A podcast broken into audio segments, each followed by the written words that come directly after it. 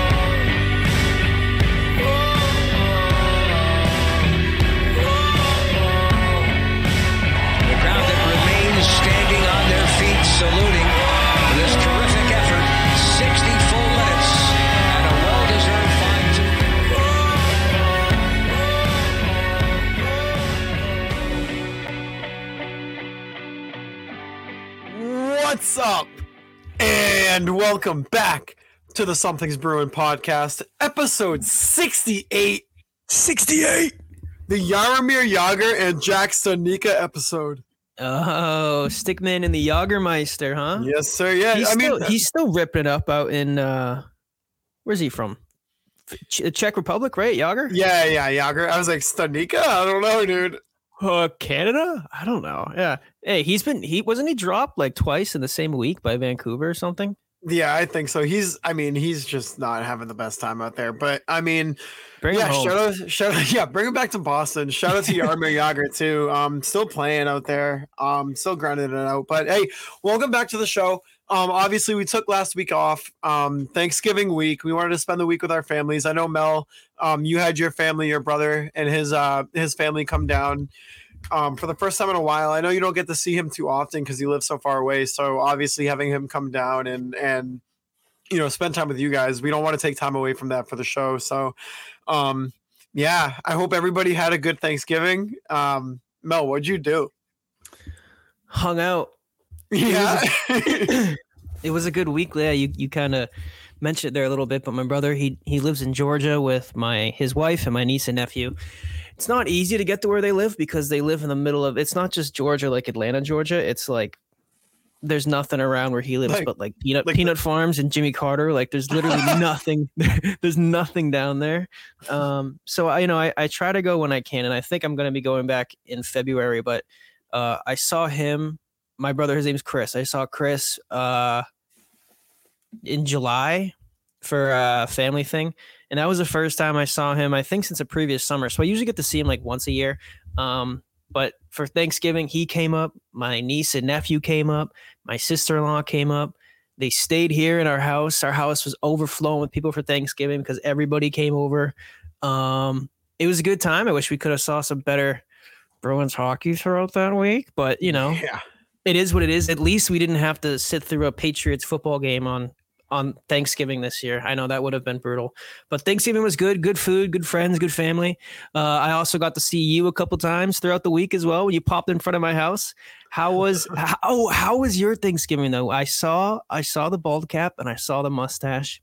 You got to tell me about it. yeah no it was good dude um you know uh, annual family feud game for our family um for some reason I got chosen to be Steve Harvey. I'm the host of the whole show, so I it was fun. I went all out. The um, resemblance is uncanny. That's why you oh. got chosen as Steve Harvey. Yeah, we're twins, dude. But, but um, yeah, I went full out. Uh, I got the suit, shaved in the mustache. I, I'm fully shaved right now. I'm sure you know some of the clips that you'll see on Twitter later. Um, you'll see, but yeah, full mustache. Got the bald cap. Got the suit. Got the questions already. It was sick. It was a great time. Um, but outside of that, you know, good to see the family. Um, gigantic family that I have. It's kind of absurd how many children and aunts and uncles and cousins that I have. I mean, grandma should have slowed down back in the day. But, you know, back then there was nothing else to do, I guess. But, but, but yeah, no, it was a great time. No pizza this year for food. Um, Oh no, man. there was mac and cheese, but outside of that, normal Thanksgiving. Um, plenty of beers to drink, plenty of wine to drink, plenty of plenty, just plenty of drinks to go around. But um, yeah, it was a great time. I gotta ask you because we we had a whole I don't know 10 minute segment. I don't know if it was last episode or a couple weeks ago about the Thanksgiving food. What was the best thing that you had on your table this year? Hmm. I'm not gonna lie. It, whoops. I'm not gonna lie. I think my brother who made these biscuits, right? He made these biscuits and he like doused them with garlic and and and butter and oh my god, I think I had like seven of them. Oh, so garlic bread? Basically. Attaboy, Randy.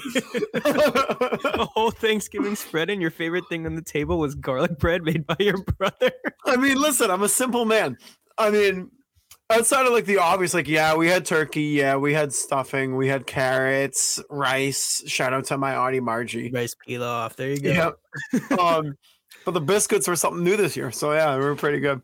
You know what we did this year? We got um because we had, I think there was I mean, you probably still had more people for your Thanksgiving than mine because your family's huge, but we had like 18 or 19 people over, which is which is a big deal for my family because my family isn't that big. And um my brother he loves like cooking and grilling and all that stuff. So we have uh, a, sm- a smoker and he got um a big ass brisket. I don't remember how big it was. It was huge. And uh he like got it all ready and he prepared it and uh, I guess with the brisket, you have to leave it in the smoker, then you have to mist it like every hour and a half. I don't know if everybody does this, but that's how he does it. I'm sure that's how most people do it, but um, you have to mist it every hour and a half. And in order for it to be done, because it has to cook for, I think it was 16 hours. In order for it to be done in time for Thanksgiving, he had to start it at like 8 p.m. the night before. So uh, he had to set an alarm and wake up every hour and a half to go Oh outside my God. go outside in his boxers with a little spray bottle filled full of apple juice in our driveway and just spray this stupid piece of meat in the grill. And I, I felt so bad because our our whole because him and I were sharing a room and our whole family went to sleep and it was just him and I downstairs on the couch. And uh because he's like, I'm I'm just gonna sleep on the couch tonight, you know, because I got to get up and go outside every hour and a half, anyways.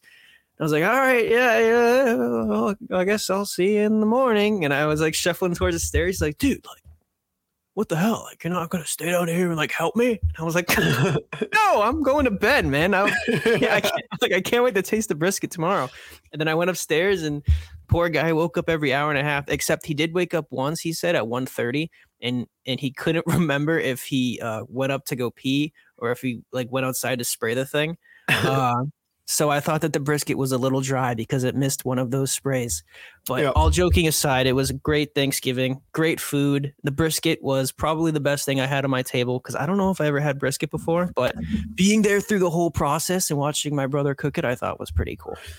You know what hasn't been great? You know what hasn't been great, Mel? The Boston Bruins, dude. The What are we Boston doing? Bruins.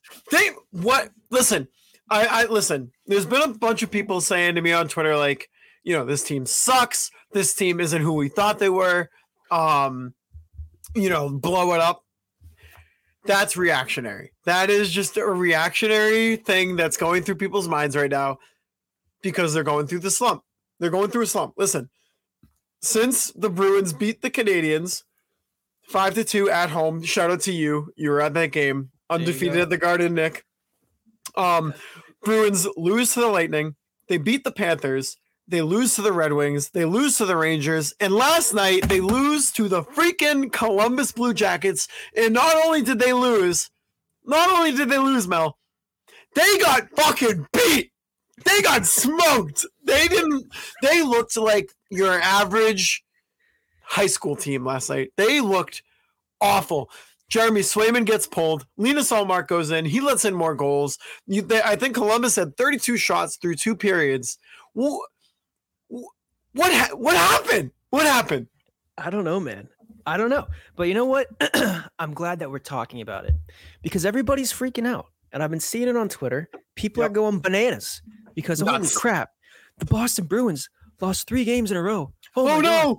Oh my god. Now they're they're 14 4 and 3. Oh my Oh, no. god. Now they're tied for the best record in the NHL. Oh my god. We Oh, haven't no. seen we haven't seen the Bruins not have the best record in the NHL in it's literally been over a year in Yep. like a year and a half. And people are acting freaking ballistic because now the Bruins have the second best record in the NHL, which is funny enough because they're actually tied in points with the Rangers. It's only because the Rangers have played, they have one more win, which they beat the Bruins. It's it's it's weird. But um no, I mean it's definitely like the last three games have not looked anything like the previous uh 18 have. And I think that's why people are freaking out. But it's funny enough too, because you and I were just talking about a couple weeks ago how we were saying like we were the, we were specifically talking about Jim Montgomery. We were talking about how like I like I want to see what this team is like, specifically what Jim Montgomery is like when this team faces some sort of adversity, because the, he hasn't had to face any other than the first round of the playoffs last year where he got thoroughly outcoached. And I remember saying like, oh, like like let's see the Bruins go on a bit of a losing streak and how they react. Well, here you go. Here's three straight losses for you. Swayman got pulled last night. You're giving up five goals. get- uh, They've given up like seven. What is it? 17 goals in their last three games or something like that, which Right is crazy because this is a team that I don't. I believe they had only let up like more than more than three goals like once in like like a 12 or 13 game stretch or something like unbelievable like that. I don't know. I mean, I, I people, I it. There's no cause to be concerned. They were on a three-game losing streak last year as well, and they then proceeded to have the greatest regular season in franchise history. Won't talk about the playoffs, but still, it's uh, you know, it's we're at game 20. I mean, Poss is averaging like two freaking points a game. Um, you still have, although they've struggled a bit the last couple games, the best one-two goalie punch in the NHL. You know what? This is some adversity. It's about damn Yep. time. Let's see what they do with it. They cakewalked through the regular season last year. Again, we're still in the first quarter of the season, and it's only been three games now that they look like this. But let's see how they react. Let's see how they bounce back from it. Yeah, um, they've let in 25 goals in the past six games. Um, Oh. yeah, it's not good. Um, right now, their goal differential is plus 16, so still good, still the best in the Atlantic uh, division.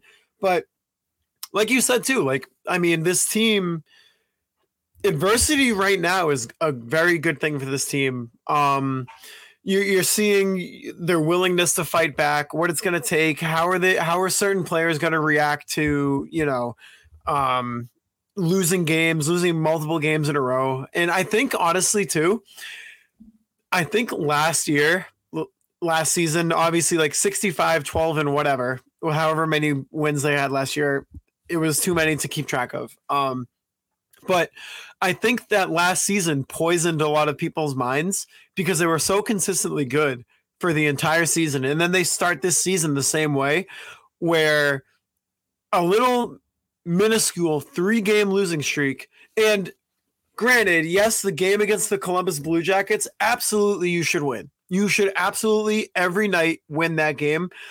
But the previous two, you lose against Detroit, who has your number this season for for whatever reason. They have your number. As of right now, they're 0 2 against Detroit. They have your number. You lose to them every night. I don't know why. I don't know what it is, but Detroit has your number.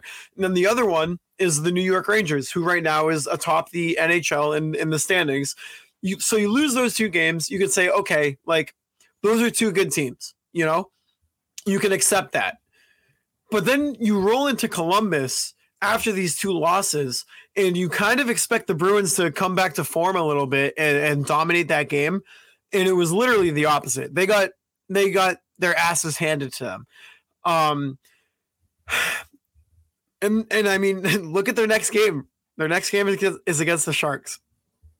So If they lose to the Sharks, it'll be it'll be like uh like when when Edmonton lost to the Sharks, and they finally went ah screw it and just like fire their coach and ship them. No, that's not what's gonna happen. But another thing too about the Bruins is they've also played five games in the last seven days. I mean, they just had a right. they had a back to back game between the Rangers and the Red Wings, two good battles, two games that they lost, and then they had to go to Columbus, Ohio.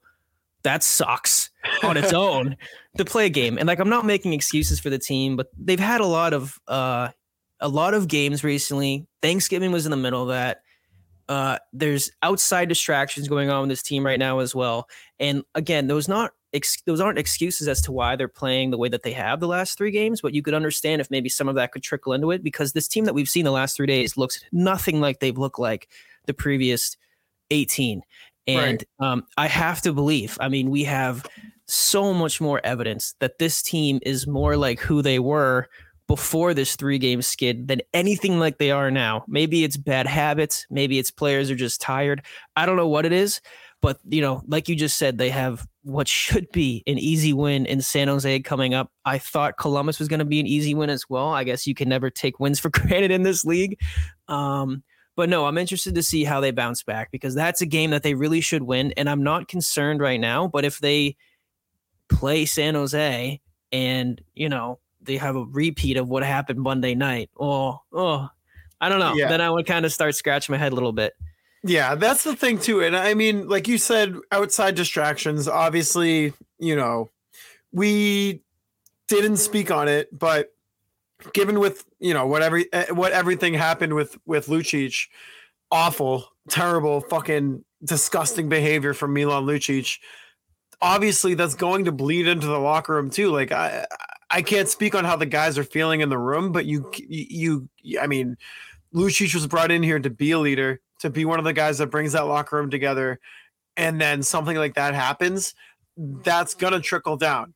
So that's one outside factor. You also have guys like Grzelczyk coming back into the lineup after a long time being on the IR with his injury. He's coming back in. He's trying to get reacclimated into you know into the lineup and into the system so that's that's another thing and then Geekie too he's been out um you the, right now, and, and again, like you said too, I'm not really making um excuses. Excuses. Yeah, I'm not really making excuses, but at the same time, you do have to factor in these these outside elements that are contributing to the team.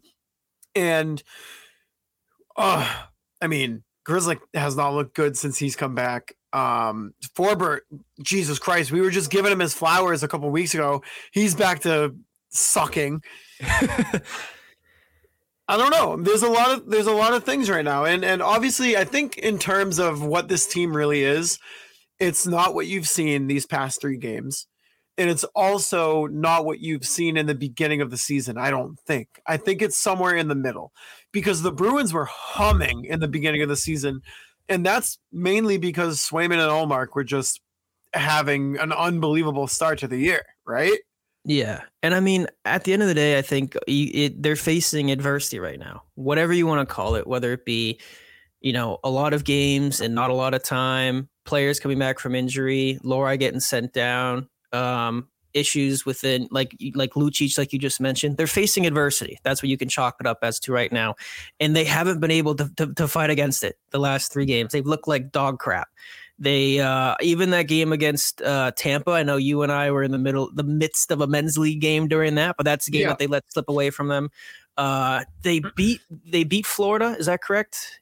Yeah, they Yeah. beat Florida three to one, but then five two loss to Detroit. Seven four, abysmal showing against the Rangers. That was like national coverage too. How poorly the Bruins played against that. Jack Edwards was disgusted the way that he was talking about the Bruins, I mean, it was re- he was repulsed by what was happening on the ice, and then the chalk it up again with the five-two pounding, pounding too by the Columbus Blue Jackets of all of all teams. teams. But at the same time, too, like they are facing adversity, but let's not like lose the plot here. It's three Right. games. Right. Three game losing streak. The San Jose Sharks are 0 9 on the road this year. They would trade everything to be in the Bruins position right now. Like that's like let's be real. Things are gonna be okay. Players are coming back. The Bruins are getting healthy again. Swayman and Ullmark, they're not going to be perfect. Last year, we've talked about this before. Last year, Swayman sucked for the first Right. month of the season. So what? He got pulled the other night. So what? He had a bad game. So what? Oman, Omar got pumped for seven goals against the Rangers the other night. That's not going to happen every night because it's literally happened once. One time I've seen Omar shit his pants like that Yeah. the last couple of years. I mean, these are the two best goalies in the world dating back to last year. So I have full faith that they'll be able to right the ship. I have full faith that they'll be able to steer themselves through this adversity. And it all starts now. They got two days off before they play the worst teams, literally one of the worst hockey teams I've ever seen in my entire life on Thursday. And if they play, I think, are they home? Let's see. Yeah, they're, They're they're, okay. If San Jose walks into Boston when Boston is riding a three game losing streak and not even kicking the shit out of the Boston, if they win this game at all, then I will start to be okay. You know, maybe there's some underlying concerns here. Maybe there's something else that's going on. Yeah. But until then, until Thursday, I'm still feeling okay right now. I'm not overreacting. It's and it's and it's it's the second month of the season. Right. If you're gonna have a three, first of all, every team has losing streaks. We talked about this in the last episode. Chicago, I think it was in 2013 when they won the Stanley Cup. They had two eight-game losing streaks in that season. Two of them. And the Bruins run a three-game losing streak, and they still have the best record in the league. So what are we like? It's I understand people overreact because of how they looked last year and how they looked leading up to four or five days ago. But like, just let's relax. If you if you want to call this a skid, then you would rather have this skid happen in the end of November than in March when you're gearing up for playoffs. Like you would rather be hitting your stride then. So it's all right. Stop overreacting. The Bruins are going to be fine. Right. And it kind of calls back to what I said earlier too, like the fact that we've had we were blessed with with last season and how good that team was. I think a lot of people are their expectations are kind of set to that standard right now. And then especially when you when you add in how the team started this year too, it's like, "Oh my god, we're going to run it back the same way that we did last year." Like that's not going to happen. Yeah. I, the, the Bruins this year, they got off to the greatest start in franchise history. The team that's celebrating its centennial season this year, the year that we're all freaking out about right now, they started the season with the best record in franchise history. So what are we talking about? It's three Right. games. Who the hell cares? They could lose another three games in a row and they would still healthy, healthily be a top three seed of the Atlantic Division. Like it's it's a long season. The Bruins got off to a much better start than anybody would have anticipated. There's going to be bumps. There's going to be some adversity at some points throughout the season, and they're finding some right now. It's been three games. They have again. They have San Jose on Thursday. Please, for the love of God, beat Oh, the San Jose Sharks, and then and then we'll take it from there. Because they they do they do follow it up with Toronto on Saturday, and then yep. back and then to Columbus with again. Columbus again. So there's your revenge game. And Yep. and be honest, like how people feel about the Bruins right now, if they if they beat San Jose and then they beat Toronto and then they get the revenge on Columbus, nobody's even talking about this three game skid anymore. Like Right. it's a week and a half from now, nobody could even the Bruins could win another three games in a row. They could be healthy. Swayman and Omar could look good again, and suddenly this is this three game skid and everybody losing their minds is just a, a distant memory. Nobody's even thinking about it anymore because these things happen throughout the course of an 82 game season. literally and like listen i have seen the the some of the most amazing overreactions on twitter over these past couple days listen the team is 14 4 and 3 they have 31 points they're tied for first in the league among two other teams in the rangers and, and vegas i mean did you ex- did did people expect this team to get 75 wins like They seriously. thought they were going to go 82 and oh. 0. That- but that's what I've seen. I've seen literally people say trade Pasta, trade McAvoy, trade Ullmark right now, and rebuild this team. What are you talking about? We're second in the we're second in the league right now. We're on a very minuscule three game losing streak.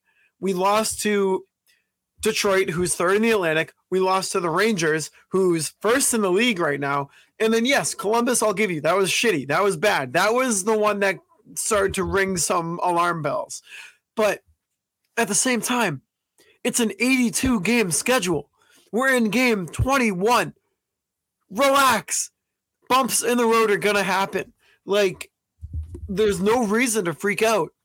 Do you really not trust Jim Montgomery and how he runs this team? Do you not trust Brad Marchand as a captain? Do you not trust David Pastrnak, um, who currently, by the way, is still on his torrent pace? He's got 31 points in 21 games, 13 goals, 18 assists.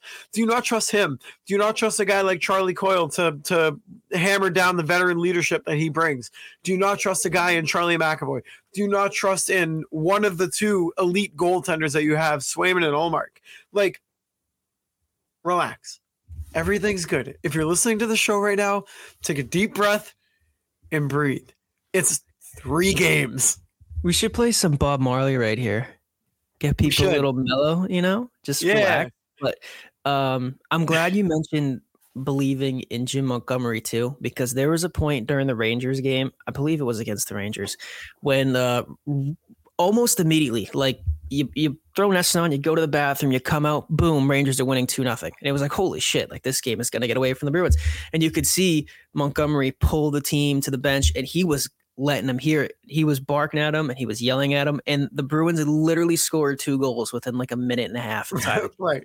And it was Right. like, wow, like, okay, like he clearly still has the law. And it would be even crazy to think that he wouldn't have the locker room. But it was just, it was one of those moments. It was like, oh, cool. Like, you know, they're reacting. Cause that was a moment where, like, again, in Jim Montgomery's tenure as head coach of the Boston Bruins, I don't remember a point of a game where he's given where the Bruins have looked that bad to start like that was really bad to start the Yeah. Rangers game. That looked like our men's league game the other night for, for him to pull all the players aside and just just let them have it and then to have them react the way that they did i know you know at the end of the, the game ended up getting way away from them and they lost 7-4 and it was like the worst game i've seen probably in the last year and a half Yeah. but for those you know couple minutes I- liked what i was seeing if that means anything dude it's like he still has the i don't want to say still he has the ability to inspire this group like and we we mentioned it a couple episodes ago like we've never seen them go on a, a skid like this with jim montgomery as the head coach right? Obviously coming in last year leading the team to the best season of all time you didn't really see many skids like this. So this might be his first real outside of the playoffs last year his real true test of adversity. And look at the lineup as it is right now. I mean, you have uh, Johnny Beecher, rookie. You have Matthew um, rookie. Matthew Poitras, rookie, who, by the way, I think three points in his last 10 games. Not a cause for concern, but just something to kind of put out there. Um, and at the time, Mason Lohrei, he's not here yet, but you have these young guys in the lineup, obviously kind of balanced off by by veterans JVR, Kevin Shattenkirk, Brad Marchand. Um, it's it's it's it's not a team like you had last season. Like you have you're you're gonna go through bumps in the road. I don't think this team is gonna win the President's Trophy. I don't think this team should win don't. the President's Trophy. Right. I like I'm kind of praying that they don't. I'm glad the Rangers are atop the league right now. I don't want this team to win the President's Trophy. Um, because then you just carry all that weight into you into the playoffs, and then as you saw last year, it kind of it kind of drowns you. It's the curse, man. I believe in it. Yeah, I mean, mo- moral of the conversation is don't panic. Um, it's a long schedule. It's a long season. A three game losing streak is gonna happen. It's probably gonna happen again. Um, and and think about what your expectations were, anyways, coming into the season. Nobody was expecting this team to be world beaters like last season. Like these stretches are gonna happen. This isn't going to be the last time that it happens. It's gonna happen again. And as you mentioned too, go through it now so that you don't have to worry about it later into the season where you're fighting for a playoff spot. You're you're you have to get wins. Like go through it now, learn how to get through this, and when it happens in the future, know that you know you've already gone through it, know what you have to do to get out of it, and know that it's not gonna last. Yeah, couldn't have said it better myself. Listen, I forgot to do this before we got into the Bruins talk, but I do have a beer right next to me. I was gonna crack open. I want you to I want you to guess what I'm drinking. Ready? Hang on. Hang on.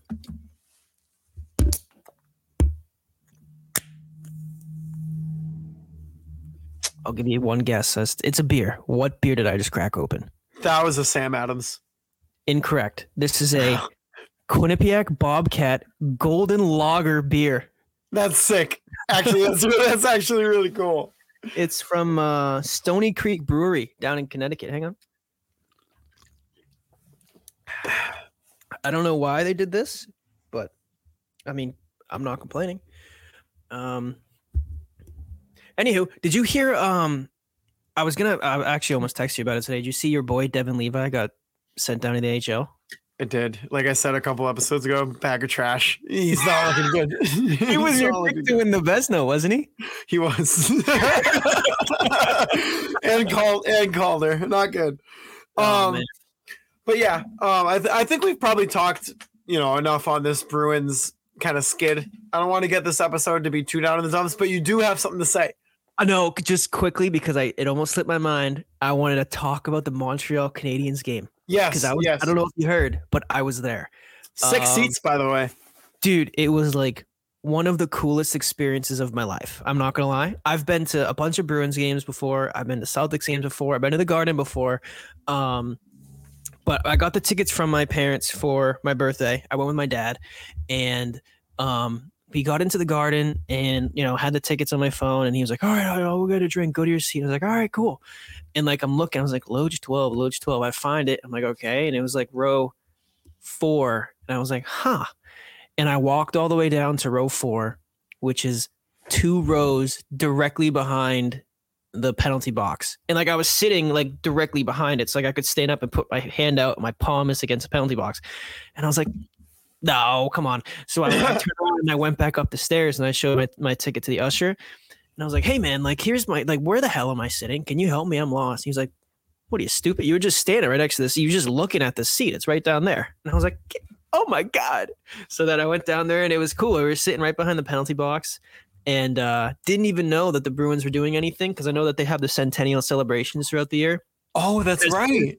As soon as I sit down, I look and, and the 70 and 72 banners are on the ice. I'm like, oh my God, what's somebody's robbing the joint? And I see Bobby Orr and like, you know, all these old timers come out. And that was really, that was a cool moment to see all those guys in person, like lifting up the banners and whatnot.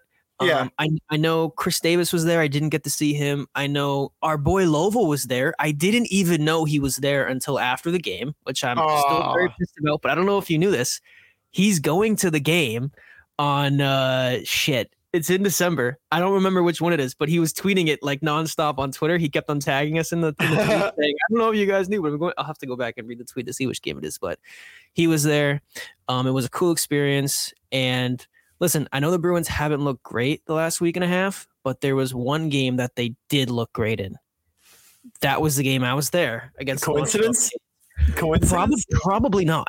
I mean, I'm I'm, I'm I'm a known Bruins good luck charm, and I think I don't know if you guys wanted to get a, a GoFundMe going for me, or if somebody from the Bruins wanted to reach out to me. But just having me in the Garden every home game, I think, in a away game, I can travel to. I'm I like planes. I can use my JetBlue points.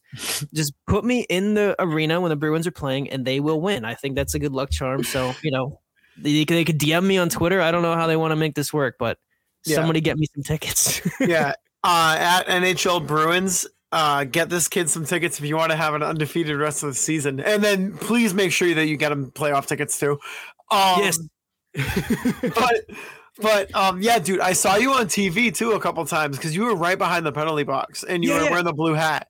it was it was kind of cool because uh I mean, I don't know how cool it would be for most people. It was cool for me. Like, Bre- like Brendan Gallagher, for example, got sent to the box, and he was standing like right in front of me, and I'm like, I, I'm like, I can see like the threads on his jersey. Oh, I can see like a pimple on the back of his neck. Like it was, it was weird being that close to everybody.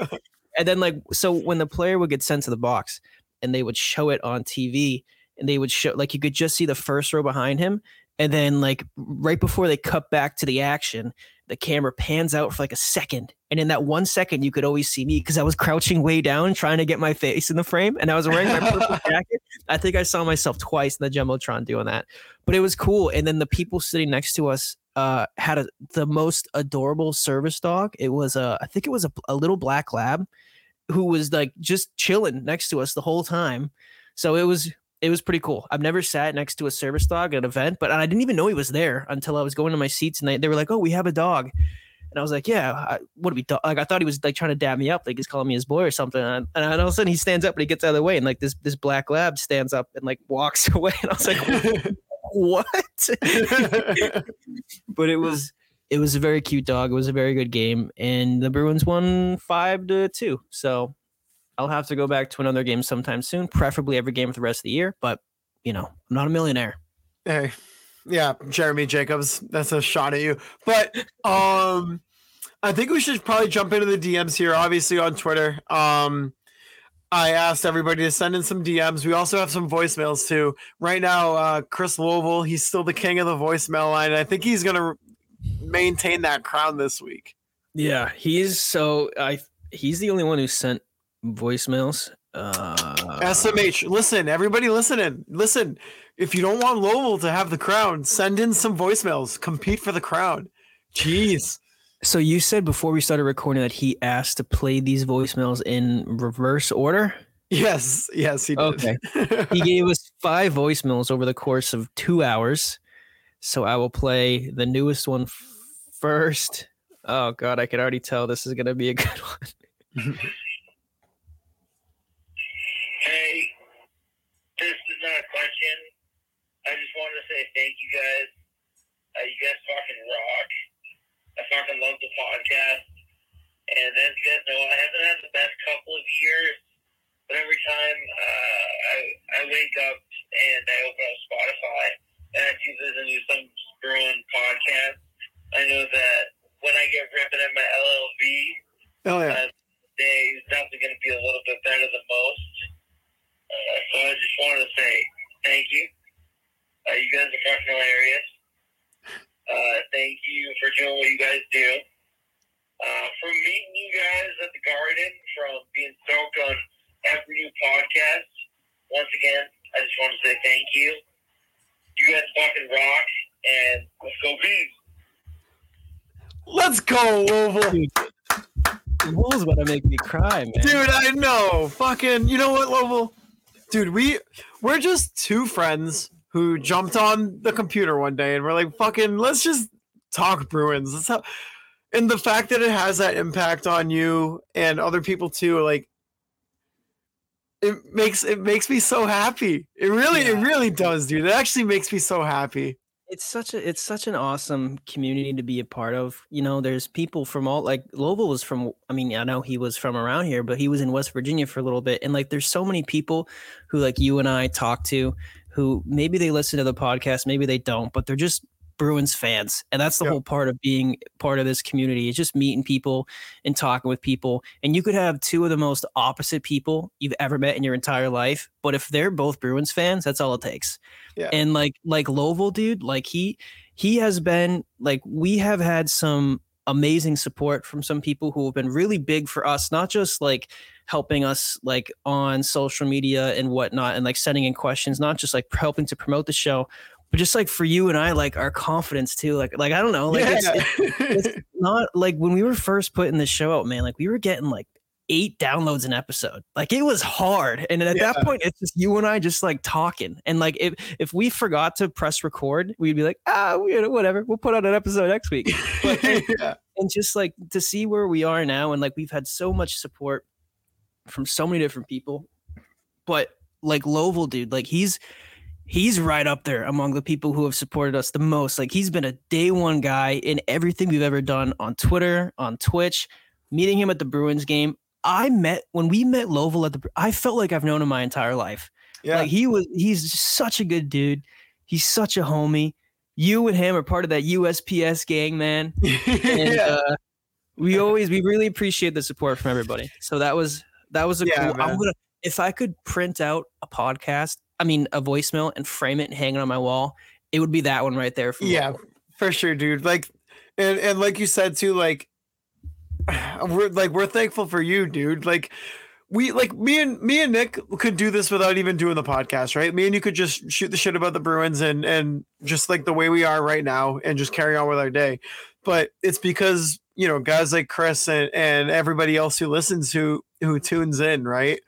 Makes us feel you know like what we're doing is kind of worth it right? Like it, it makes it fun and it makes it um you, you know enjoyable to do because so without you guys like i mean we wouldn't do this. Like we do it we do it because we love it but we also do it because we love the community that we're building Yeah, I mean, and it's and it's it's really fun. I mean, you and I like we we like we don't get paid for this. We don't make money. I mean, we just we just like this like I we generally look forward to every week. As like I got out of work at five today, I immediately texted you, send me the link so I can join the stream. So we can start working. like it's just I don't know, it's just something fun to do. And it's there's definitely been times where like the dog days of the summer when you're trying to like when we had that stupid wheel we were trying to like, like what do we do to come up with content like how do we how do we keep doing this but it was always the people who were like tweeting at us and the people like global who say that they actually look forward to listening our episodes and that they keep us motivated and they keep us hungry for more so yeah absolutely love you All right. Louisville. Love you, Global. There's another four here. This one is a minute and 55 seconds. This is a pretty good. I feel like this is a pretty good one I got here for you guys. But what was your favorite memory being a Bruins fan, or just like being at the Garden? Uh, for me, it was in 2011 when I was in middle school. I was it was around the time the Bruins won the Cup final, obviously. I made my mom pick me up from school because I wasn't feeling too great. And when I got home, I was laying on the couch and I was looking at game three tickets for the cup final. And I showed my mom three tickets for me, my mom, and my dad. She didn't think the price that the price was too crazy. So she actually ended up buying them. Uh, and then she said uh, she would only buy them if I went back to school. Um, so I ended up actually going back to school after making my mom pick me up because I thought I was sick. And then I ended up just kind of sitting around uh, in middle school, just bragging about how I was going to go to the Cup final game. And then eventually I took the bus home. Uh, and then I went home, and then I rode up to game three with my mom and my dad. And then, God, it was the craziest game. It was the craziest NHL game I've ever been to. The final score was 8 to 1. And I remember being in the stands as like a little 12 year old, 11 year old, however old I was at the time, and being like, God, I wish this game was over right now. Because I was just like so tired. uh, just like standing up and just going crazy after every single goal. Um, but yeah, that was fucking sick. That was a that was a great game. That was the best NHL game I've ever been to, and I want to know what was like the best Bruins game you guys ever been to. That's a Oh good man. Dude, that's an insane experience though. Oh my god, I would have lost my mind if I was there. Um listen, listen. I'm taking this question and I'm making it my own. I'm giving you a few different cool NHL experiences that I've had. The f- one of the first ones I remember, um, it was Bruins Red Wings. Couldn't tell you who won the game. All I remember was like I was maybe eight or nine years old. I went with my dad. Um, and I remember there was a fan like six rows in front of us, a Red Wings fan who was wearing a white um oh shit. I don't remember who was on the jersey. It was it was a it, it was no I don't remember. It was a it was a white Red Wings jersey. He had long flowing hair. The guy was hammered. Like could hardly talk, hammered, covered in beer. Like he was disgustingly drunk. And uh, now that I think of it, I, th- I think the Bruins are probably pumping him pretty badly because this guy was getting heated and he was standing up and he was fighting with everybody. Like he's pulling out every, he's got a dictionary full of curse words and he's just going from A to Z, just reading off all of them. And I remember like eight year old me was sitting behind him, like, oh, oh my God, like what is going on? And he ended up getting like tackled by security and ushered out of the rink no that was a cool experience I had. Another one that I had was um, when I when I played for uh, the Minuteman Flames. My team one year went to a Bruins game. We were sitting like up. uh, Probably up at the 300s with like the, the Bruins crew thing where you get like the little like the little like Dunkin' Donuts like Bruins zone t-shirts. Yeah, and it- yeah. oh yeah. It- there was maybe 15 of us and we were all sitting together and uh, you know like when the clock runs down to a minute the pa announcer was like one minute remaining in the period does all that Yeah. shit. Well it was getting down to a minute and uh, oh shit we were we might have been like 10 years old. And the guy in front of us stood up and he's like hey timekeeper how much time is left in the game? And then the pa announcer immediately was like one minute he did the whole thing one minute remaining in the period and I, dude the joke killed. Like whole like like we you would have thought we would have wanted that guy's autograph. We were laughing so goddamn hard over that stupid ass. Like we were laughing throughout the entire intermission. It was the funniest thing ever seen in my entire life was when that dude did that.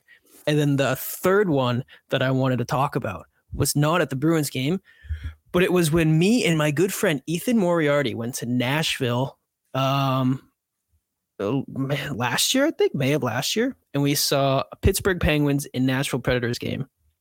Bruins weren't even playing. Don't care. Just a couple of guys who like hockey, and that was probably the coolest hockey NHL experience I've ever had in my entire life. That's the only time I've ever seen an NHL game in a rink other than the TD Garden. I had never seen uh, Sidney Crosby play in person. I had never seen two teams play that weren't the Boston Bruins, and like being in that atmosphere with like those fans down there, because Nash Nashville is a place like when you think of hockey, you don't think of Tennessee. Like it's not Right, right. the first place that comes to your mind. But like being there in that stadium and like feeling like how like the place was booming. And I don't know if it's because everybody just stumbled in drunk off of Broadway. That's probably helps. But um he like he, like seeing how passionate that fan base was for that team. And like I think Taylor Lewan was there. It might have been somebody else from the Titans was there because they were on the camera doing the whole chug thing. And uh, that was a that was a cool experience. I feel like that was an experience you could only have if you go to a Nashville game. Because that rink too, like it's so uh compact isn't the right word but it like there's truly like not a bad seat in the house. The way that it's because we were sitting up on the nosebleeds we could probably stand up and slap the ceiling. And like the way that it was that it was positioned it was almost like you're looking down on the rink. So it felt like we were just as close as we would have been if we were like 12 rows up. So that was cool so those are three examples that i can think of that come to mind of cool i know he asked for my favorite you know bruins game experience those were cool uh nhl game experiences that i was part of Yeah, I can I can think of three right off the top of my head. Um best game that I've ever been at, um, probably 2018, um, at the Garden in Boston, uh, playoffs, game seven against Toronto. I asked because I was in college at the time. I was I was at Suffolk University. Um and I was asking everybody, I was like, dude, do you want to go to this game with me? Do you want to go to this game with me? I asked like five of my friends. They were like, no, it's too expensive. And I was like, fuck, like I can't miss this game. So I ended up just buying a ticket by myself, and I ended up going going to the game just just me, myself, and I, going up to the nosebleeds where my seat was, and I ended up just making friends with the people sitting next to me, and I remember they were down four to three heading into the third period, and they ended up getting four goals in the third. Um, it was that one where Jake DeBrusk was screaming down the slot, and he ended up scoring, and then like sliding down on his knees towards the boards, and he was fucking pumped up. That was probably one of the best games I've been at. One of the most memorable ones, obviously, Game Seven, 2013, again against the Leafs. Um, I remember exactly where I was throughout that whole game. Um, you know, in my living room with the TV, the big box TV, because you know we were still back in 2013. I don't think flat screens were a thing yet. Obviously they were, but we didn't have one. Um, but I remember jumping up and down, screaming, dude. Like when when Bergeron scored to tie the game, I think I lost my voice, and then Bergeron scores obviously to win. But one that sticks out to me the most, 2011 against Tampa.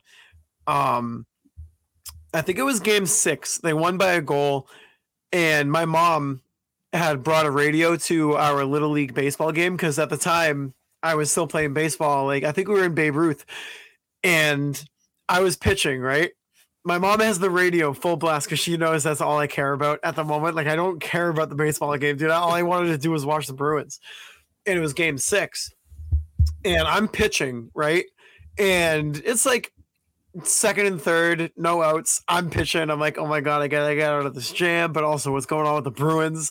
So I'm like, I got my, I got one ear on the radio, one ear to my to my coach, and whatever.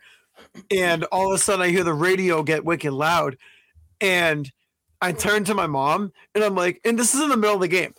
I, I turn to my mom. I'm like, who scored? And she's like, the Bruins. And I was like, I like, I like jumped on the mound, and the umpire's like, that's a balk. One run, come, one run comes in.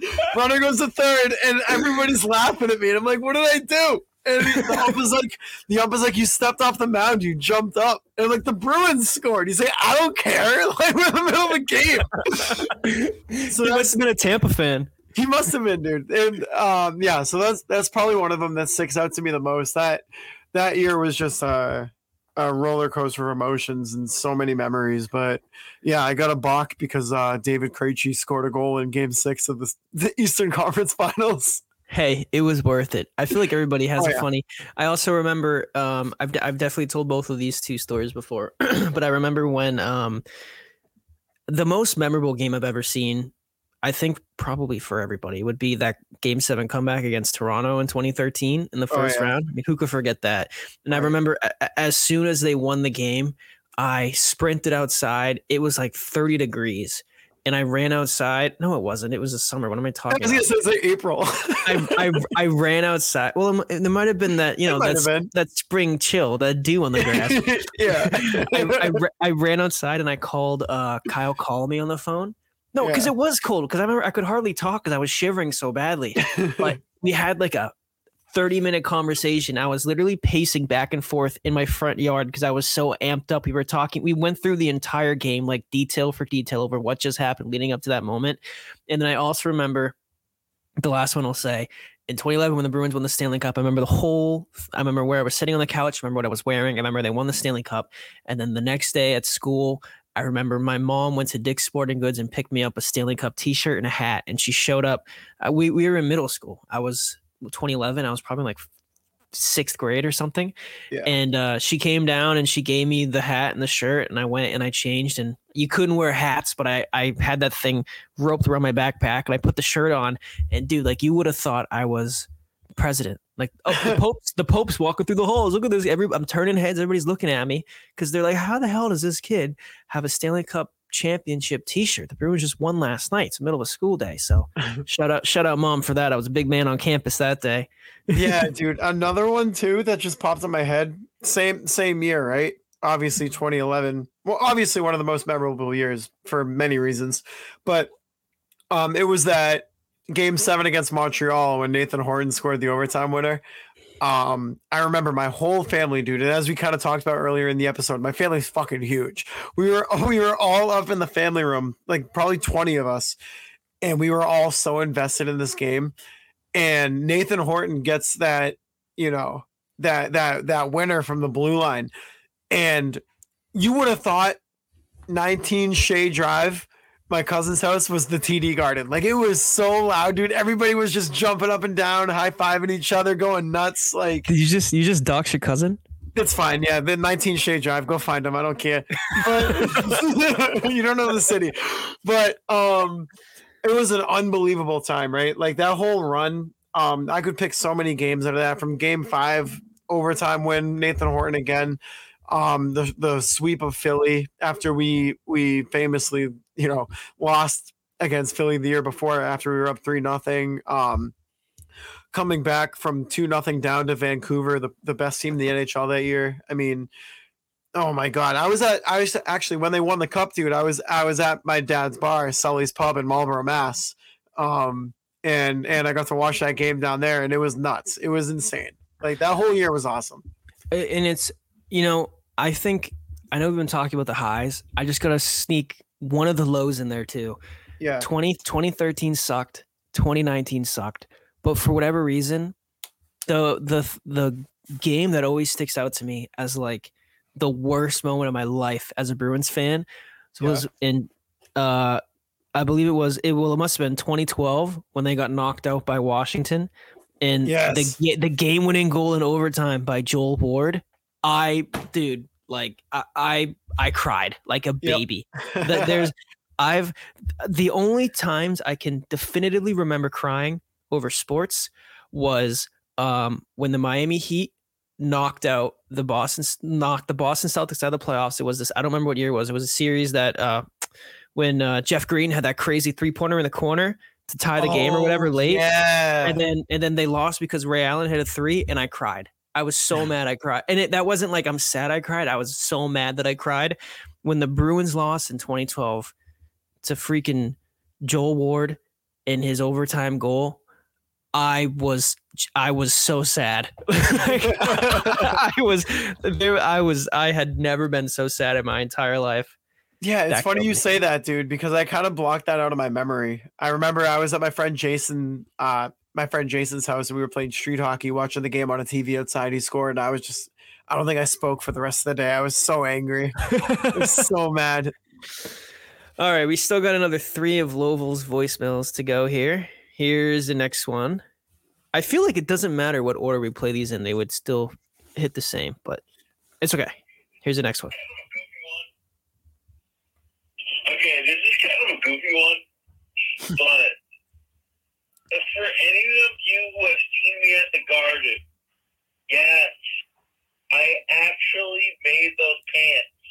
with my own hands. And yes, I actually painted those shoes.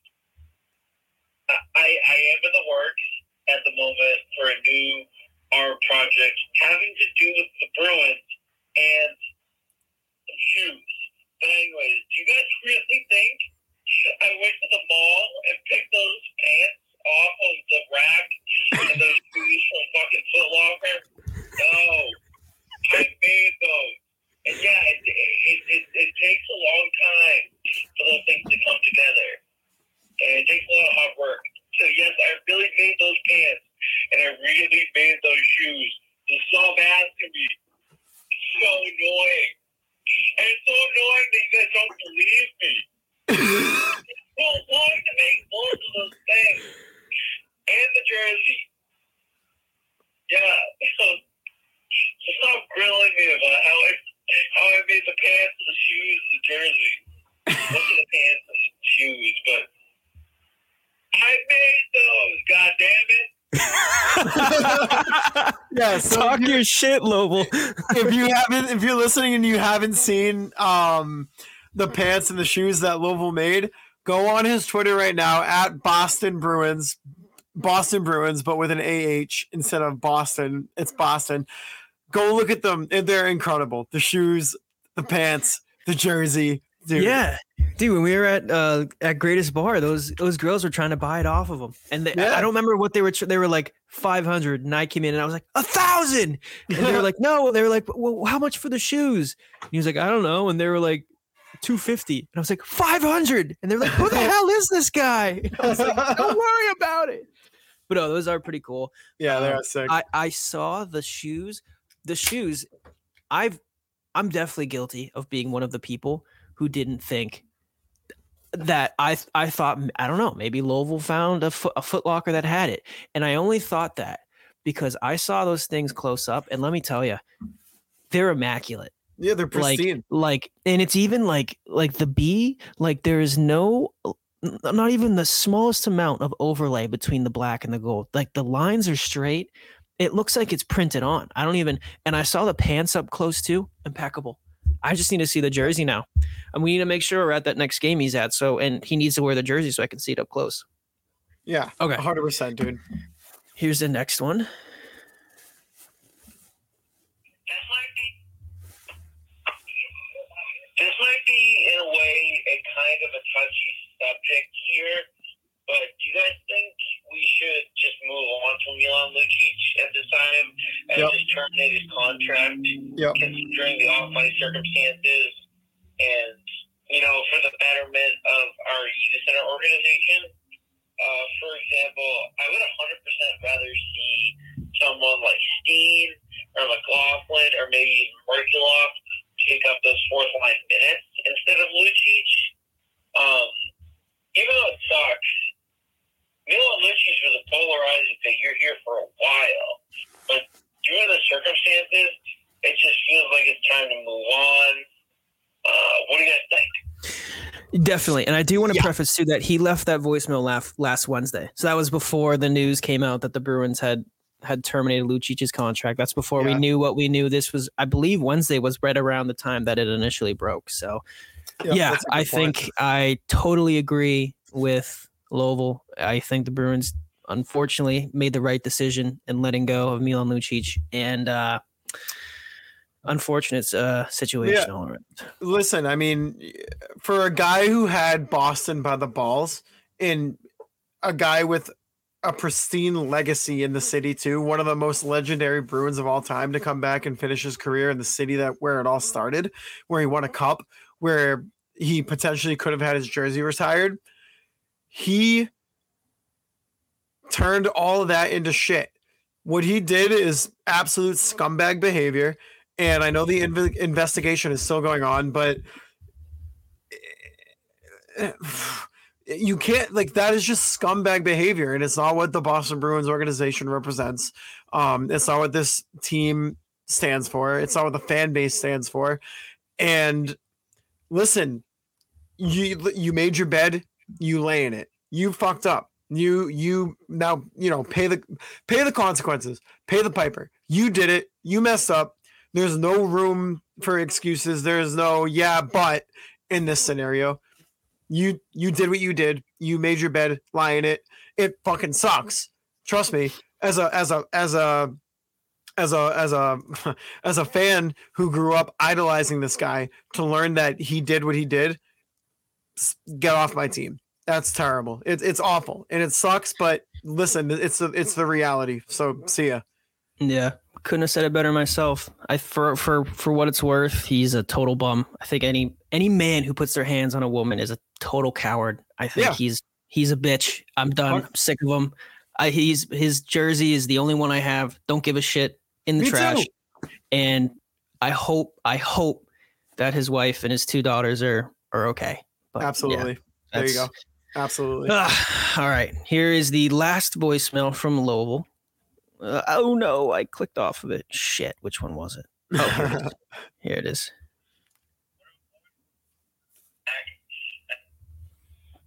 What up, boys? I'm back. I have a juice one three here. A lot of people uh, last year have asked the question in the past: Should we trade Jeremy Swayman or trade Jeremy Ullmark? Uh, but considering the success of last year and you know how last year went, and uh, you know alternating like one A, one B type of thing. Uh, would you guys consider trading someone like uh, a Jake DeBrusk or just simply making room for the goalie tandem for years to come, just considering the success that it's given, you know, last year and this year thus far? Because it seems to be working. If we can keep it going for years to come, I feel like, you know, there might be some some great things to come out of that. So let me know what you think. I don't know, dude. It's kind of it's it's, and I know we have some DM questions about uh, uh, you know this similar question, but I think what the last three games have shown you is that this team is um susceptible to going through these droughts these these scoring droughts um the defense isn't as strong as maybe we were led to believe. So can that be solved by moving on from one of your goalies? I mean maybe. Does that mean maybe you explore jake DeBrusk, linus Ullmark combination to to get someone in here who can really help solidify the production of your offense? Maybe. Um I don't think you do anything yet, right? I, I still think you have to wait until at least the trade deadline to see what everything, you know, how everything shakes up to be. Um, I, I I'm I, I'm not ready to take a stance on that yet. I'm not ready to to make a choice. Yeah. I also wanted to add to uh Lovell said uh Jeremy Ullmark. Obviously he meant Yeah. Linus Ullmark. I got you, don't worry about it. Um in a way, I almost feel like the last three games could be used as an argument to keep Swayman and Ullmark because we've obviously seen how well the argument has been the Bruins are so good. They have these two great goalies. They beat the shit out of anybody. They could use some help on offense. Let's move one of them and get a forward. Well, you're seeing right now what happens when they don't play well, and it's a it's a disaster. It like they've sucked the last three games. The defense hasn't looked good. They've had trouble scoring. Agreed, they could use some help shoring up their uh, their top six and get an- another winger or something. Although it has been nice now that that DeBrusk has been performing. But if you were to trade one of those goalies, be albeit Ullmark or Swayman, and Swayman struggles or Ullmark struggles or one of them gets hurt, this is you're screwed. This is showing you right now how valuable those two goalies are when they're playing at their peak. And it's not like we've only seen them playing at their peak for first 15 games of the season. You had a 82 game sample size last year, these guys playing together, and you won 65 games. This year, they they they continued that strong play over for the first 18 games. And what happened? They had the greatest run, the greatest start in Bruins history. They've struggled the last three games, and the Bruins lost three in a row. That should tell you the value of these two goalies right there. So if you want to move one of them, I think that this is a perfect reason as to why you shouldn't do that. And whether or not you want to move Jake DeBrusk or not to clear room to sign Ullmark and Swayman, I almost feel like it's a unique situation with Ullmark and Swayman. Um, almost because they're just so weird, like they're so close. Like I like, a part of me feels like I could see the two of them taking some sort of pay cut if it means that they get to stay together because these guys are not just teammates, they're not just friends. Like these guys are like family members. Like they're going to be butt buddies for the rest of their life. Like these guys love each other. Yeah. And um if like if it means Ullmark taking a pay cut to stay on the Bruins with Jeremy Swayman, I think I think he does that. And I if do it too. means and if it means Swayman taking a pay cut so they can extend Ullmark, I think he does that as well. Um, I know that the Bruins have been very, very fortunate the last couple of years that Ullmark was playing on a what making five million a year, and uh, Swayman he's on a bridge deal now, but before that, I mean, he's on like a rookie deal. Like they're they're making pennies, and I mean, Right. like ideally, if you're paying uh, again, I don't know what their figure is, but if you're keeping those two guys and you're paying them, I don't know, under 12, 12 and a half million a year between the two of them, I would feel good about that. I mean, you have one of the one of the best goalies in the world starting every single night between the two of them. So I don't know. I mean, I don't know if if that means if you have to trade Jake DeBrus to have some cap room for one of them to re-sign. I don't know, but I know that I would not, under any circumstances, especially given these last three games, trade either of them. That's something I would revisit in the offseason. Cool. All right, you want to jump into the DMs? Yeah. So we got one here from good friend across the pond, Jack. We missed Let's him last Jack. week, of course, which is our fault. We didn't record, but you can follow Jack on Twitter at JackB underscore. Jack says, Hey team, hope you both and all your listeners had a great Thanksgiving. Also, Jack, is it is it awkward for for like people from England when for Thanksgiving over here? I always wondered that. Like, is it like oh shit, like you know, like the ex is celebrating their birthday? Like how do like I don't like what does that feel? Anyway, he said, Hope you both and all your listeners had a great Thanksgiving. Due to a Thanksgiving no pod week, I don't want the ol the ole ole chanting from the B's fans to not get a shout out. It was an outstanding Oh. level of fan shithousery. So shout out to everyone in the garden for that one, including the Canadiens players for being so shit. Our fans could comfortably sing their own song without any fear of, re- of repercussions. Thank you. I will take that. I was there. I was chanting ole as loud as I could. I was getting goosebumps when we were doing that. It was a cool. that moment. was that was actually so sick. I forgot that happened. he said clearly our Bruins enjoyed Thanksgiving far too much and we're all suffering from meat swears. Oh, I think he means meat sweats on the ice, hence the recent dip in form. The positive, though, is Jake DeBrusk has remembered where the back of the net is again. question, question this week. I'm interested to see what your thoughts are about international hockey.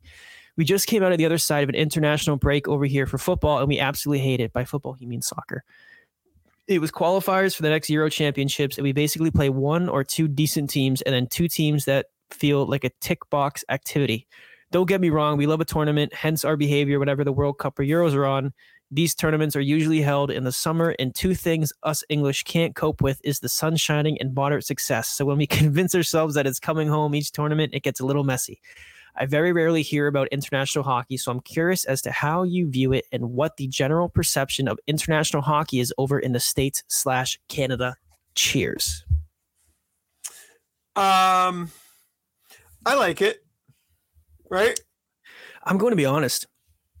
I I feel like it's very difficult to get international hockey coverage over here. It is. It is hard. Like like I feel like the only time that I see international hockey, whether it be on Twitter, never see it on TV. Unless I don't know if people got a special cable package. If you do, let me know. I've never once stumbled across a KHL game, a Sweden game. a- I- never have I once seen a European hockey game on my TV unless like the NHL is playing an exhibition game in Sweden or something. Then I'll be able to find it on NHL Network. But for international hockey, I only see it on Twitter when it's a like a, a, Bruins prospect or a high prospect who's playing in Sweden, or like oh like like Leo Carlsson. Here's his highlights from international hockey because he's going to be drafted second. Like that's the only time I feel like we ever see international hockey. Which honestly, like Jack brings up a good point. That kind of sucks. Like I'm sure the It hockey over there is is really good. I know.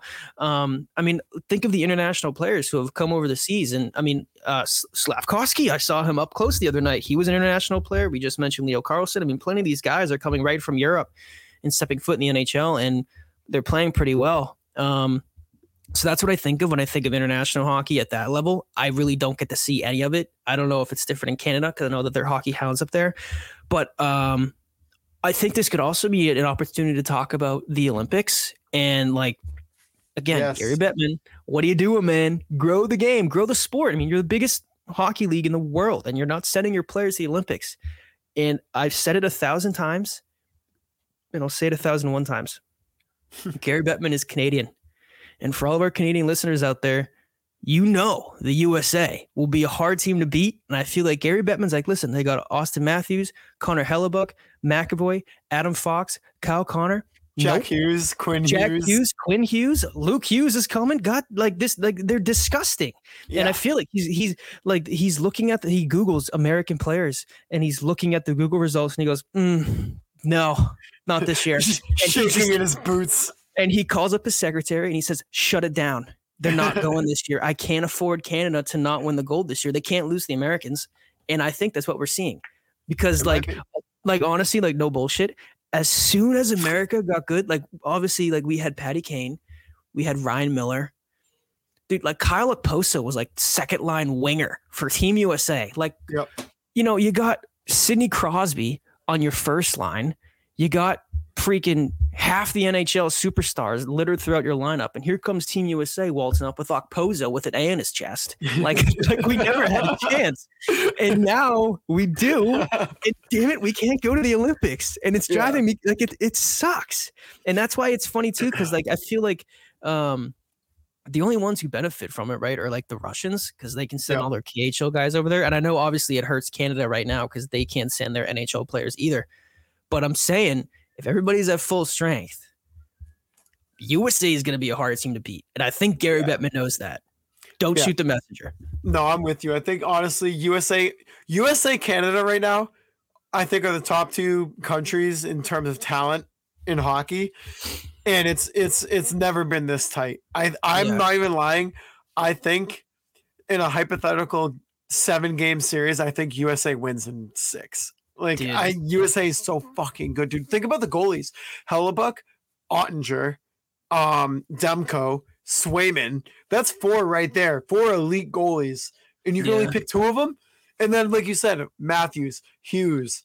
And then Um, having having your top three be McAvoy, Fox, and Quinn Hughes. Yeah, good luck, Canada. Fucking suck an egg.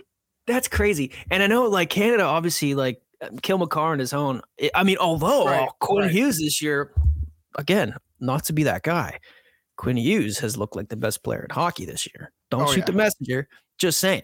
But um, no, I mean, and and and I, I mean, half jokingly, but like that would be an an amazing game. USA and Canada, like Oh. this, this would not even close. The Tkachuk brothers, The Tkachuks. the Tkachuk Yeah, brothers on the same line. They're robbing us. Oh. The Tkachuk brothers on the same line. Like, could oh you my like? god. This is this was the the the greatest American talent is in the NHL right now. I mean, Yep. it's only going to get better because college hockey is booming, but it's it's they're robbing us of some of the greatest American and like it, like for the Canadian people who listen, shut up, man. Like you like your team's always been good. You guys have been the greatest players in hockey history You're all Canadian, man. You had Gretzky, you had Crosby, you have McDavid, you have Bedard. Shut up. Give yeah, us our give us this one. this is our time. We haven't had superstars since like we had Patty Kane, and then before him it was like Mike Modano. Like there was there was no like it, there was nobody, and now like Yeah. the league is littered with NHL stars. And it was before it was always like the Americans are like the glue guys on the team, you know Yeah. and uh, like it was like like when they were picking a team, like they had obviously you had Patrick Kane. Who were the other Phil Phil Kessel? Like you had like a couple good Americans, and then you're like, all right, you know, let's just let's look at every team in the NHL's third line. Which one has the highest plus spot? Like they're just picking names out of a hat. It felt like at that point. And Yeah. now we have some actual stars. So I want to see them play Canada in uh, in a series and I want to see them play Sweden, and I want to see them play Russia and Finland. Finland goalies, UC Sar. I mean, all those guys they have, like it's we're being robbed, and it's and it's really pissing me off. Yeah, no, that's fair. I mean, I, the USA right now. Imagine a USA Canada gold game, just one one game. Like, Oh oh my my, fucking god, So- dude. To answer Jack's question, I think that international hockey coverage in the USA can't speak for Canada should take could take a massive step forward. There's good hockey being played out there. You, I don't have to see them on my TV. And maybe I just need to do more digging on Twitter because I have not found any reasonable uh, international hockey coverage, but the big thing for me is the Olympics. Like, come on, that should be Yeah. a layup. Grow the game. Yeah. That's how you do it. What's the point? What's the point of having international series across Europe when the biggest sporting event in the world it happens once every four years, and you don't send your guys? So you can have the Arizona Coyotes go play a game in Finland, but the the Mm-hmm. United States are hosting. It might be the Summer Olympics. Either way, the United States are hosting the Olympics in a couple years, and like, uh, the, never mind, it defeats the point because it's Summer Olympics. But still, you don't send your players to the Winter Olympics, but you send them to play exhibition games in Finland. Like, I- it, it, you, it would be much more beneficial. I feel like, I mean, you can do both, but it would be much more beneficial to send your stars to on the biggest stage in the world where they're getting millions of viewers every single night. And it means, and it means a lot to us as fans because we're proud of our country and we're proud of our players. but it means that much more to the players. I mean, Oh my yeah. God, like Auston Matthews has never represented the United States in the Olympics. That's ridiculous. He, he could be one of the greatest American born players of all time. And that's, it's, oh, it's one, it, it- we say it all the time. It makes so much sense that it makes sense that the NHL doesn't do it. Right, It's- right, right. I, I don't get it. Just constantly shooting themselves in the foot. I mean, we saw that this week with Marc Andre Fleury in his in his mask. Like they they they can never get out of their own way. But um like right now too, if you look at the talent around just hockey, right? It's probably never been higher. I mean, look at the parity in the NHL. Um, the President's Cup trophy winner is probably going to come down to like the last week of the season. There's not any really like terrible teams outside The expansion team just won the cup. Right. Like the the the talent around the league and just hockey in general is amazing right now. Um USA has never been better. Canada still a powerhouse, obviously, as they always will be. Uh Czech, Slovakia obviously is good. Russia, good. Germany, good. Stützle and, and Draisaitl. I mean, Draisaitl, yeah. What are we doing? Even Like, um Mo Seider too. He's German, isn't he? Bo Cider, yeah, dude. What are we doing? What, dude? Batman, Batman, you're robbing us of like one of the greatest Olympic hockey tournaments of all time. Please, I didn't even We think should- about it until we just started having this conversation. Yeah, honest. we should actually now that, that it's funny we're talking about this because I was gonna say we should call the NHL front offices, and I actually called them when I was in middle school. I had I had the NHL offices. uh, I thought it was so cool because I oh yeah, I have NHL. Let me call them, and I called them, and it was a woman who answered, and I freaked out and hung up. So then I called again because I was. I might have been with her with her friend Connor, and I put it on speakerphone and I called again, and she picked up and said, "If you call this number again, I will call the police." And I hung up, and I've that was the NHL wherever they're they're headquartered. I called their office number and uh, I've never called again. But we should we should go bang on the door and see if we can speak with Gary Bettman because this is bullshit. the NHL almost called the cops on you. Yeah, on a on a on an eight year old kid because I wanted to say hi to Gary Bettman. Oh my god. Honestly, I was probably calling and say, "Let me talk to the Bruins." yeah, yeah. Um, is Phil Put Kessel Chiarelli on the line. um yeah so as we kind of jump into these dms here we got a lot of questions today so we'll kind of go through these. Um this first one comes in from bees memes. Shout out to bees memes. Um follow them on twitter at big bad bee sorry at big bad at big bad bees memes. Um they said hi boys. Long time first time. My question is what the fuck I have this. I have the same question. We're gonna try to solve that for you here on this episode. What the fuck? Dude, Um, I don't know. I don't. and, it, and it's funny because um, when they were playing Columbus last, I mean, we're recording this on Tuesday, so it was last night because we had a men's league game, and um, I think when I left my house, the Bruins are losing one nothing, and I was like, "There's no way that they end up losing this game." And then we got to the rink, and then we were getting dressed, and I remember you checked your phone, and it was like three nothing or something, and I was like, "Wait a minute, like, what's going on?" And then um, we got off the ice and came back, and I asked you what the score was, and you're like, "Dude, don't even, don't even bother." like, oh my god, it was that bad. yeah, it's it was. been uh, a, a, rough couple of days here for the Bruins faithful. yeah, it's really testing a lot of people's uh, um, loyalty to what we're building here. Um, Yeah. But yeah, just don't panic. I guess if this They'll continues. Yeah, it's fine. It's literally a losing stretch. It's gonna happen. Um, but this next one comes in from Megan Holden Saffler. Uh, fo- follow her on Twitter at Megan Holden ninety eight. Um, also shout out to the VOPN podcast. Patriots, shout out, they stink. Voice of. Pat Station. Yeah, they've had a rough season. Oh boy. Yeah. Um, but she asks, and I like this question a lot. She said, "What would be your one Christmas wish for the Bruins this year?" Some cap relief Cap relief. um, in the form of Derek Forbort. No, yeah. I've no Um, listen. I've already. I'm back on the train. I said that last episode. I can't get off now. Uh, I don't know, dude. This is Derek Forbort's train is like the train that makes multiple stops. It's like you can get on, you can get off, you can get on, you can get off. And right now, I'm fucking off of that train.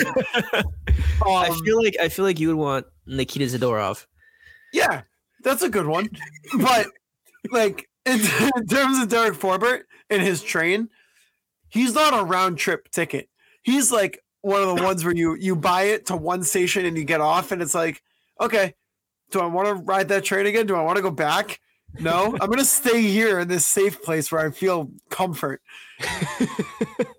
um, but in terms of Christmas, in terms of my Christmas present for the Bruins, give me a give me a top six winger and give me Nikita Zadorov. That's my that's my Christmas present. And fuck you, the present for my winger is not Conor Garland. So everyone, everyone, stop.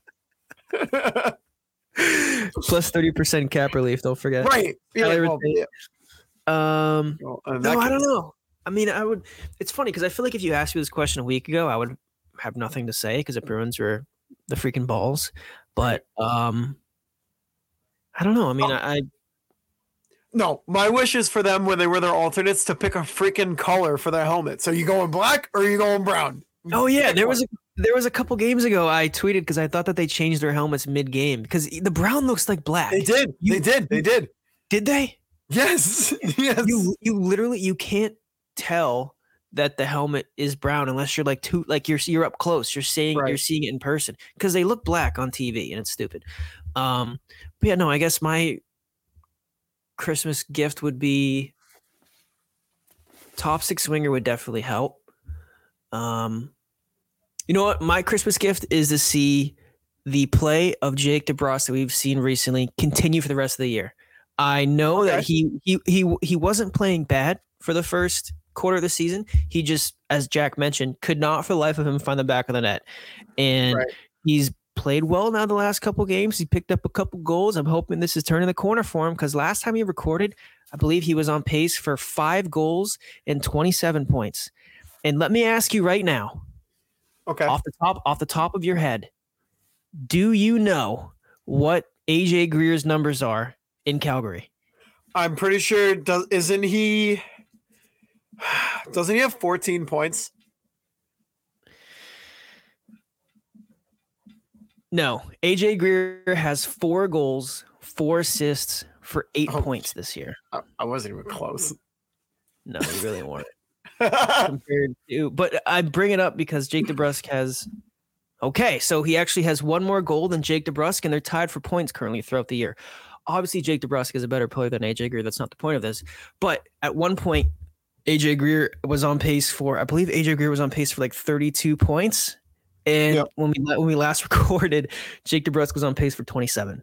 So you're gonna need more offensive output from Jake DeBrusk. You've seen that the last couple of games, and what I want for Christmas is for the last couple games of Jake DeBrusk to see more of what we see moving forward. He was great last year. He had a career year. I know he got hurt uh, in the Winter Classic, and that month off really sucked.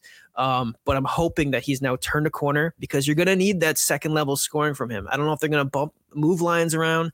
I don't know if maybe they'll put him back on his left wing. I don't know what they're gonna do, but I need more consistency out of Jake DeBrusk. That's what I want for Christmas. Yeah. Um this next question comes in from uh Tommy Bennett. Follow him. Uh oh oh I just lost it. Shoot. Uh hang on, my my phone just glitched. Um again, Tommy Bennett running with the Devils, big time writer on Primetime Productions. Um he asks what should the lines look like to add balanced scoring and get the depth going consistently? He said, right now it feels like 2018, 2019 all over again. And you can follow him on Twitter at TJ Bennett37.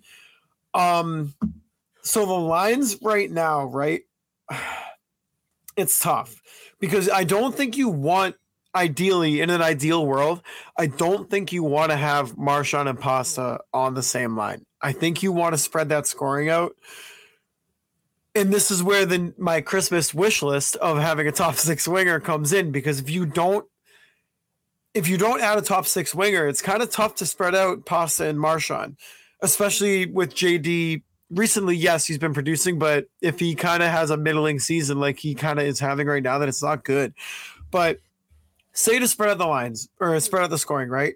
I have, I have Zacha, Pastrnak, and Jake DeBrusque, and then I have JVR, Coyle, Marchand. Or I'm sorry, J, uh, um. See, this is where I get all messed up because I don't know who's going to be your second line winger, dude. Because you can't split up Coyle, JVR, Yeah. and Frederic. That's your third line. But then the options that you have left, if you split up Marchand and, and Pasta, Danton Heinen, Morgan Geekie, Jakub Lauko, Oskar Steen. Who's playing that second line winger? Oh Who's shit! who, that's what I'm saying. Who's playing who's playing that second line spot? and that's where your Christmas gift comes in, a top six winger. Because That's I, where Conor Garland comes in, dude. I, I don't, I don't, I don't mind. I don't mind DeBrusk, Zacha, and Pasta as your first line. I, I, I want to keep Marchand on that left wing. Marchand, uh, Poitras. Poitras, yeah, and then that's to your point. Then who do you have play right wing? Like who's it? Is it going to be Geekie? Is Geekie your second line right wing? Because you I do, again, I do you like Geekie. that third line up. I do like Geekie, but I think he's more effective in a bottom six role than he is getting. I do t- getting right. second line minutes. right. I do Um, too. I don't know. Maybe that's your trade candidate right there. No. Heinen's another guy. He's a center left wing, right? He doesn't play right. Right. eh, Right. Exa- exactly. This team has too many lefties. Lefty slander. I don't know. Maybe you call up Toronto and see if Bertuzzi wants to come back. yeah, right. Because because right now, Daily Faceoff has the lines as Marchand, Zacha, Pasa, JVR, Coyle, Frederic. That should be your third line. Third line of Heinen, Poitras, DeBrusk, and then Lauko, Beecher, Geekie, with your defense of Grzelczyk, McAvoy, Lindholm, Carlo, Forbort, Shattenkirk. So, I mean, listen, and I don't want to stir the pot here, but I'm just saying the the the the team was doing better when Lohrei was on the back end. Just saying, as many, I know he was making mistakes, and I know maybe he wasn't completely NHL ready, but you were winning. The team was firing on all cylinders. I don't know. Maybe you trade Grzelczyk and Forbort and you get Nikita Zadorov and you, you bring in another winger. And, Grizzly oh, and Forbort. Oh God, no. because then actually- you no because then you have then you have Lohrei and you have a better Forbort in Nikita Zadorov. yeah, but you, then you're just. What's the point of giving up Grizzly then? That's a that's a lot to give up for Nikita Zadorov. No, no, I'm not just saying. No, I'm not. Time out. Oh, before this, okay. before, Ooh, before this- I was gonna say no. before tweet this, that. yeah, I mean, it seems like something I would tweet, but before this blows up into something that that that isn't what I meant it for, if you have Lohrei and Zadorov, you're gonna have to get you're gonna have to sit a defenseman anyways. Grzelczyk, as I've mentioned so many times in the past, when it comes to playoff times, you get hurt. He's too he's he, he's not big enough. He gets hurt in these in these you know physical games come playoff time. If you if, if you trade Grizzly and Forbort, Lohrei, you go Lohrei McAvoy, Lindholm Carlo, Zadorov Shattenkirk, and then that gives you money and and space to bring in a top six winger where you can finally have a right wing on in your top six. Yes, I, I and don't get me wrong. Bef- I'm sorry, I didn't mean to cut you off, but, but I don't want to lead this into something else. But sorry, um, Matt Grzelczyk is not a bad player. Matt Grzelczyk is a very good, effective, offensive puck moving defenseman. He's a good defenseman. I'm not saying he's bad. I'm saying, and as we saw last year, when the playoffs come around, he's not a playoff defenseman. Look at Vegas. Look at Florida. They went to the Stanley Cup Finals with a guy like Radko Gudas. Vegas went to a Stanley Cup Final and won with a defensive core that was heavy, big, and strong. The Bruins had Torey Krug for how many years? Sure, they made the cup. Did they win a cup? No. Matt Grzelczyk is just a little bit of a weaker Torey Krug. And I hate to say that because I like Matt Grzelczyk. I like Matt Grzelczyk. Don't get me wrong. What he brings to the defensive unit and his chemistry with Charlie McAvoy is phenomenal. It's great. Don't get me wrong. But look towards the future. Is he going to be able to to get down into the dirty areas in the playoffs and really grind out some wins, block shots, lay the body, grind out the other players forwards? I don't think so. He's gonna get beat. You make good points, and I'm uh, I'm not against trading Matt Grzelcyk. For I mean, for I've always been a firm believer of I will I would do whatever move makes sense to make the team better. Yep. Uh, like I wouldn't trade Pasta, but like would I trade Pasta for like McDavid? Yeah, Well, you know, yeah. like I would I would do the, the trade that makes sense. So let me ask you: if you were to trade, say you're Don Sweeney, you pick up Okay. the phone, you call the GM of Calgary. Who are you giving him for Nikita Zadorov? They're probably gonna be tanking, right? At this point of the season.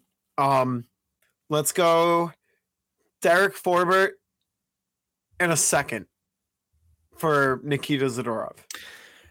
And I think I think that's where people on Twitter might have been getting upset because I think if you were to move Grzelcyk for Zadorov, I think a lot of a lot of people were saying that's. I know that they're two different players, but that's almost a bit of a lateral step. And to give up Grzelcyk for Zadorov, like I don't, you don't have to give up that much. I feel like. So I feel like if you were to move or, or, or send a trade over that's built around Forbort, and then maybe trade Grzelcyk on the side to get a right winger for that second line, yes. I can get behind. I can get behind that. okay. Depends who the right winger is, but I think, and I'm not saying this is what you were doing, but I think if to include Grzelcyk and Forbort in one trade for Zadorov, I think is kind of batshit crazy. All right, how would you go Derek Forbort a second? You'd have to add something else. Oh, oh, yeah, Grzelcyk. Derek Forbort, Matt Grzelcyk, and a second round pick for Nikita Zadorov, Blake Coleman, and like a fifth. You get a little bit of a draft capital. You get your right wing and Blake Coleman. Um, right now, Blake Coleman is at a $4.9 million AAV. Um, da, da, da, da, da. One second. Blake Coleman. Oh, he's a, he's a left-handed center though. He doesn't answer the question of your second line right winger no, position. no, no, he's a right winger. And I'm Blake sorry. wait. Yeah, this is saying that his salary is 2.9. Hang on, I got a little bit confused. Hang on a second. Let me let me look at his elite prospects page instead of just NHL because the NHL website is fucking ass. um Blake Coleman, yeah, center. He's he's a center slash right winger. He's a lefty, but he plays the off wing. Um, Oh, today's his birthday. today's his birthday. Oh, happy birthday, Blake Coleman, future Bruin. Um, but I mean, 32 years old. Yes, he's up there in age. Um, 5'11, 207. Um, his contract goes through 2026, 2027. And okay, yeah, his his AAV is 4.9. Um, right now, Coleman through ba, ba, ba, right now, Coleman through 22 games, he has 12 points. Um, I don't know. You just you if this Bruins team is gonna go anywhere this this this this April, May, June, you're gonna need a top six winger. You have to, and you're gonna Yeah. get you're gonna have to get heavier in the back end. Yeah, and I don't, I don't know if Blake Coleman's that guy. I don't know if that's Yeah. a trade that I would do. I would like, I, I, I've kind of, you, I've kind of bought into the Nikita Zadorov hype.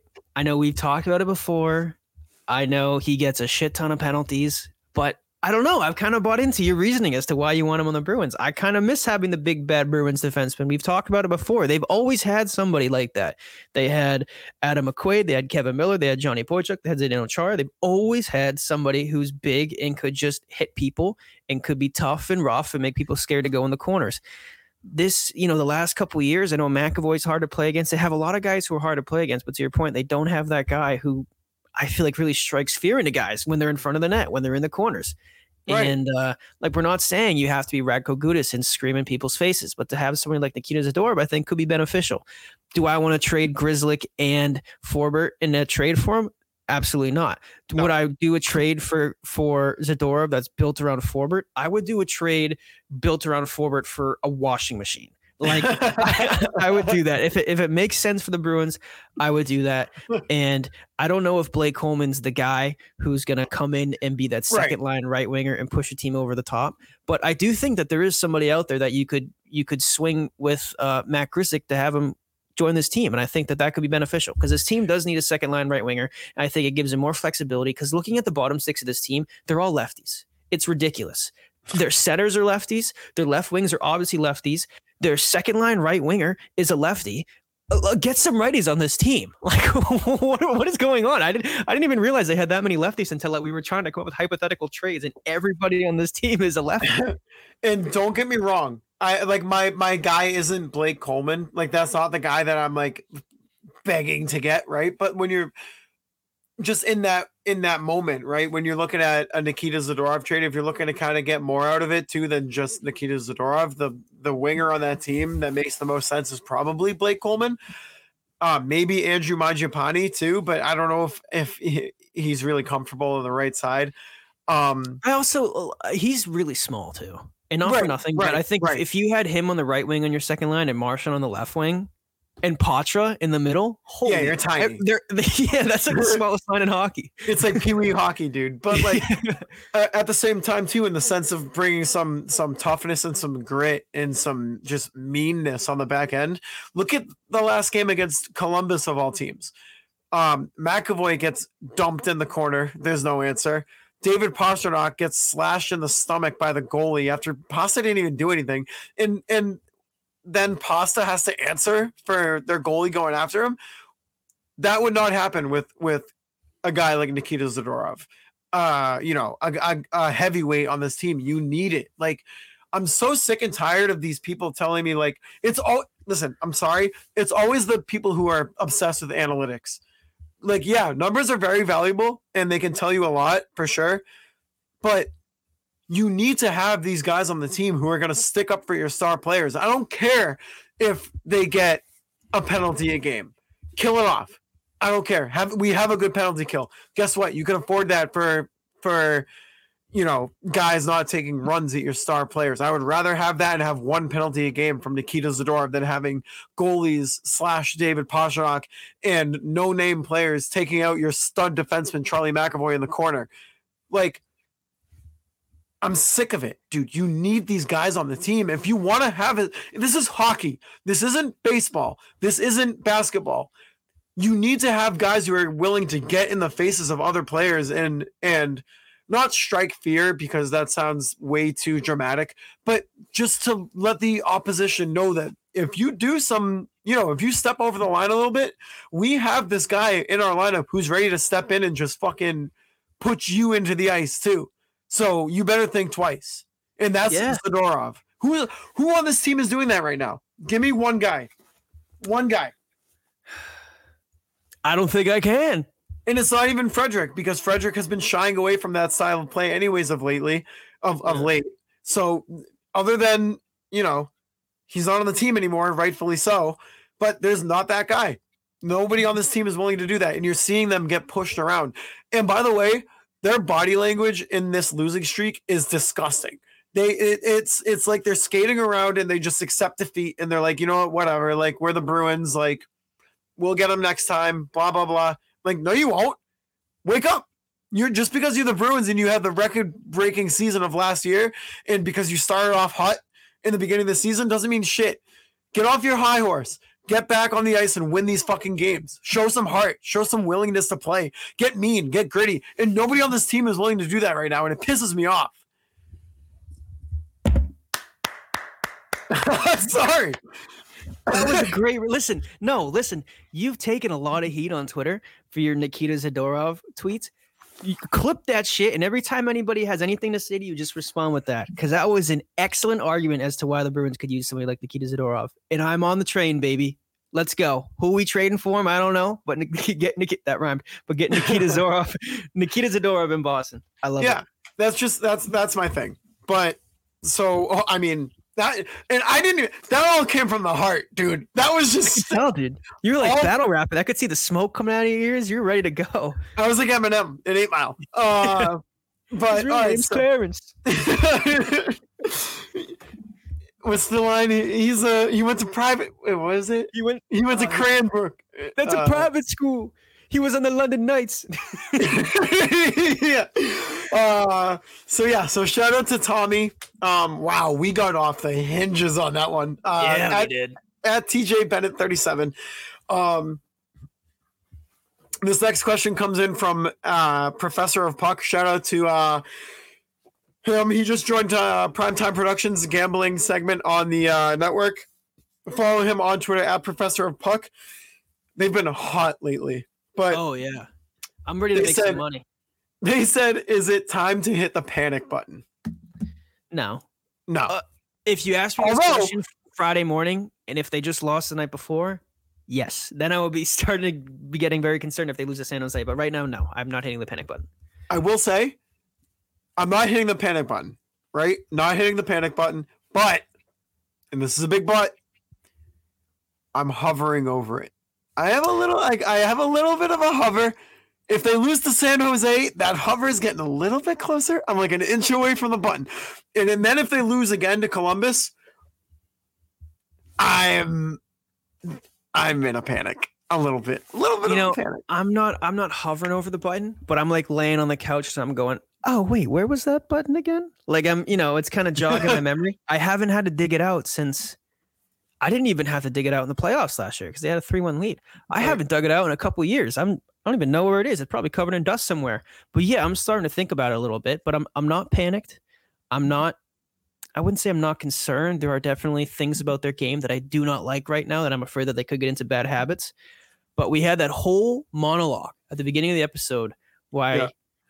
it's an overreaction and we should not be worried right now. Now again, if they if San Jose comes into town on Thursday and dog walks the Bruins and outshoots them and dominates the play mm-hmm. and handily beats the Bruins, not even handily, if they beat the Bruins, okay. Then I'm frantically looking for the panic button because then I'm starting Yeah. to get a little worried. But as of right now, until that game, I'm saying no. But mm-hmm. I'm sure that's also probably what Edmonton was saying when they were having a dumpster fire over there and they say, okay, but thank God we got San Jose coming up. And they lost to San Jose and fired their mm-hmm. coach. So Yep. You never know what happens. Yep. No, literally. Um, so yeah, shout out to uh, at Professor of Puck on Twitter. Go give them a follow if you're a gambling person. Even if you're not a gambling person, uh, go give them a follow. But this next question comes in from the Meat Man. Shout out, shout out to the Meat Man. Shout out to Marty. Shout out to Crosscourt. Um, he asked, Bruins seem to be cooling off after a white hot start. Who gets shipped out? Do we stick with the roster we have? What do we do to get back to winning? I think the Bruins should be exploring whatever they have to do to get an upgrade on Derek Forbort. That's one. Number two, I think you have to bring up Lysell. I I think you got to bring up Lysell at least for a little bit. See what he can give. I wouldn't mind seeing Lysell. And it's interesting too because I- don't remember the last time the Bruins traded NHL talent because they've been making moves. They added a whole Right. bunch of players last year, but I can't remember the last time they traded a player in season that was a it not not even an impact player, but somebody who was getting regular minutes in their their top nine, top four, top five defensemen. So Right. moving Derek Forbort, I think would qualify as that. I mean, he's in the lineup pretty much every single night. Um, but I really, I really don't know. I mean, it's a team that's been hesitant to move guys on their NHL roster, but obviously they could use some help. Um, I don't know. I think. Listen, we've been banging the drum talking about Derek Forbort getting moved for like two years now, longer than that, and uh, I don't know if he's got blackmail or what. But every single day he's walks in the TD Garden and he's still wearing that black and gold. So I don't know. Could be him. Could be somebody else. Yeah. Uh, so shout out to uh, Marty again. da, da, da, again at the meatman 253 but this next question comes in from ace. Shout out to shout out to ace. Shout out to two pad stack. Again follow his podcast at two pad stack pod. Follow ace on twitter at ace in 603 he said what did you guys think of the decision to pull swayman after giving up only two goals to columbus? I think it I was I- dude i think it was a good decision because you're coming off to a two game losing streak where the team played like shit they mm-hmm. seem to be sleepwalking through these games. They let up two quick ones against Columbus. Montgomery pulls Swayman, and that I don't think that was more. I think that was more of a wake up call to the team and not a knock on Swayman. I think that was more of Jim Montgomery saying, "Hey, idiots! Like we're playing a game right here. Like wake up. We're, Yeah. Swayman's out of this game. Ollie's going in. Wake up." I like. Yeah, because I because I I missed the game, but I did see that Swayman was pulled after giving up two goals, and I was surprised. I think when you hear a goalie gets pulled, immediately you think of, oh my god, he sucked or he looked terrible. Didn't see the goals when I can see he had 17 saves on 19 shots, so like not terrible, bad. which leads Yeah. me to think I I agree it might be what you're saying. I wake up to the team. I mean, these are the two guys who are the catalyst of your team, the two closest guy on the team, is the guy that have been driving your success all season has been these two goalies and you guys are sucking so much in front of him. Look, well, now I got to pull him out of the net. And I'm sure Swayman wasn't happy. And I would Right. not be surprised if he said something or maybe let the guys hear it in the locker room. But um, I'm with you. And I wonder how Swayman feels about that too, like being pulled. Because he, again, I, I all I can see is looking at the numbers. It looks like he didn't play necessarily bad unless the goals were weak. But Yeah. um, I don't know. I mean, I feel like as a goalie, your natural reaction anytime you get pulled is you're not happy. It's not good. You obviously don't want to leave the net, but uh, I don't know. in terms of like what Swayman thought, I'm sure I'm sure he let the guys know. He was probably like probably more angry at the team, right? Because it's the team in front of him who's playing like crap. Swayman's not gonna stop everything. Ullmark's not gonna stop everything. You it has to be a whole team effort.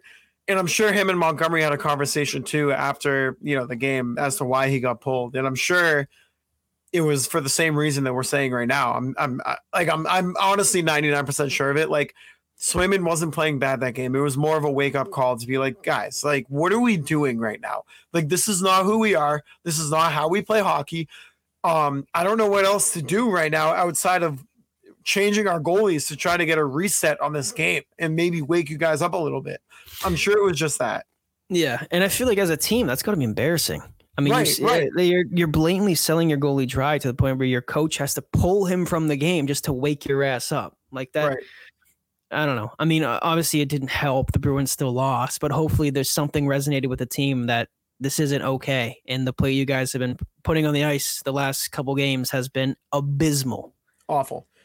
Um, yeah. So shout out to Ace again at Ace in six hundred three. If you want to follow his podcast as well, again a part of the Primetime Productions Network. It's at Two Pad Stack Pod. They drop on Tuesdays.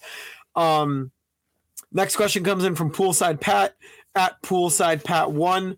Again, another pod on the uh, Primetime Network. A college FB pod, college football. Um, he said actual level of panic after the holiday weekend. Let's give it on a scale of 1 to 10, 10 being the most panic, 1 being the least. Um, I'd probably say I'm at like a a three point eight five. Okay, I would say that's very specific. I Yeah. would say it's at about a 5. I'm going to say 5. I'm teetering on on the edge for both. Let's see what happens in the San Jose game. Um, but I'm not happy watching these last 3 games at Yeah, all. I'll say it again. If they if I'm at a three point eight five, maybe three point eight seven right now. and if if they if if they lose to San Jose, that number jumps to probably an eight two. Then I'm getting then I'm sweating. Then Yeah. I'm turning on the fan, I'm putting the AC on. I'm it's getting a little hot in here. Now, let me ask you a question. What if they what if the Bruins put up like say like 40 plus shots um and they lose say 3 to 2 in a shootout? Well, how many shots is San Jose getting? Because I, f- I feel like the last couple games the defense has sucked. Awful. the, We'll the say- goalies, the goalies have looked terrible. So if the Bruins outshoot them like forty to twenty, and then you have to win in a shootout, well then I'm Okay, you got two points, but I'm not exactly happy at how you got them. Say they have like somewhere between 25 and 30, but they lose in a shootout. Oh, the Bruins lose in a shit. Then I'm pissed. Right. If they lose at all, I'm pissed. San Jose Okay. sucks. They're they're historically one of the worst teams in NHL history. Wait, well, let's. I just want to. They're five fifteen and two. They have a negative 54 goal differential, and they are more importantly 0 and 9 on the road. They're coming Listen. into the garden. If they come f- get their asses on a plane and fly across the country and beat the Boston Bruins, I said I wasn't at 8.25. I didn't even I I should have gathered my thoughts. I would be at a nine and a half. I would be pissed if they lose in any effort. Overtime, shootout, regular regular time. What's regulation? There we go. Regular time. Took me a minute. I would be pissed. I'm not gonna lie. The fact that San Jose is 0 and 9 on the road leads me to have a very bad gut feeling that they're gonna get their first road win in in, in Boston. They're not gonna go 0 and 10. It gives me a really bad feeling. And if it goes into a shootout, San Jose's 0 and 2 in the shootout. I mean, everything is stacking up to this being a dominating victory for the Sharks. I mean, if, if we're being honest, I mean, that's just how it goes as a Boston Bruins fan. The game you should win, you lose. You know the what? game you have no business winning, you do. It's it's the weirdest shit. I'm gonna go out on a limb here and say that the Bruins are gonna lose to the Sharks. You know what? Because, and it's but but but here's the thing. But it's gonna that is gonna be like um you know when a person hits rock bottom and they realize they're like, oh my god, like I need to get my shit together. This is I hate saying this, but I think this is gonna be the Bruins rock bottom, and they're gonna be like, okay, all right, like let's let's go back to the drawing board. What the fuck is going on? And you know what? With with the Bruins' luck too, if they lost to San Jose, they would go into Toronto and probably lose that game. And that would be the game, that would be the win that Toronto needed to just right the ship. That would be the game that Toronto figures everything out to with the Bruins' luck. You know But what's I- crazy? What? This is like the first time in our in you and I's show history where we're having an episode where the Bruins kind of suck. I know. It was it was funny because I was I was I was like I've been scrolling through Twitter the last couple days, like seeing like Bruins mutuals saying stuff I've never seen them say before. Because it's Right. always just been sunshine and then rainbows the last couple years here as a Right. Bruins fan. And now like everybody's like, this team sucks. The Bruins suck. There's four players on the Bruins who know how to play hockey. And it's definitely looked that way the last couple of days. So um I don't know. I mean, if they lose against San Jose, it's not like they, they have it easy because then they got to hop on a plane and fly to Toronto and play the Maple Leafs. And Right. Toronto could be winless. And that is always a game that's going to get your blood pumping, getting people going. So I don't know, but it sounds weird, but I feel like a, a lot rides on this game Thursday against the San Jose Sharks.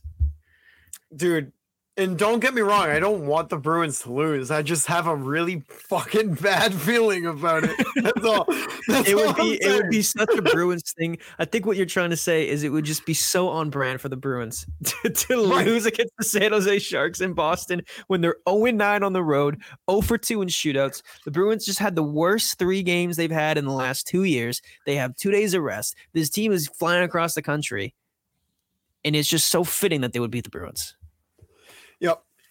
It's it's very similar to Edmonton. Like, oh my god, like we just lost to the worst team in history. Like shit. but um so shout out to Ace. But um this next question comes in from our boy Ethan 2.0. Follow him on Twitter at incredible Mr. E7. Um he- today's a three-parter. No Whoa. two-parter, three-parter. So 3.0. we'll go we'll go in order. So uh Ethan 2.0, his first part, with the absence of Lucic and Brown being sent down, or sorry, let me rephrase. With the absence of Lucic and Brown being sent down, do we see any more of Steen to be with my boy Beach and Lauko? I hope so, dude. I like Steen. Yeah, Steen's look good. he's looked good. He's flying around out there. He's energetic. I like him. Yeah, I hope you see more of him. But I also wouldn't mind seeing like Marc McLaughlin. I know Lovell talked about Georgi Merkulov. Wouldn't mind seeing him.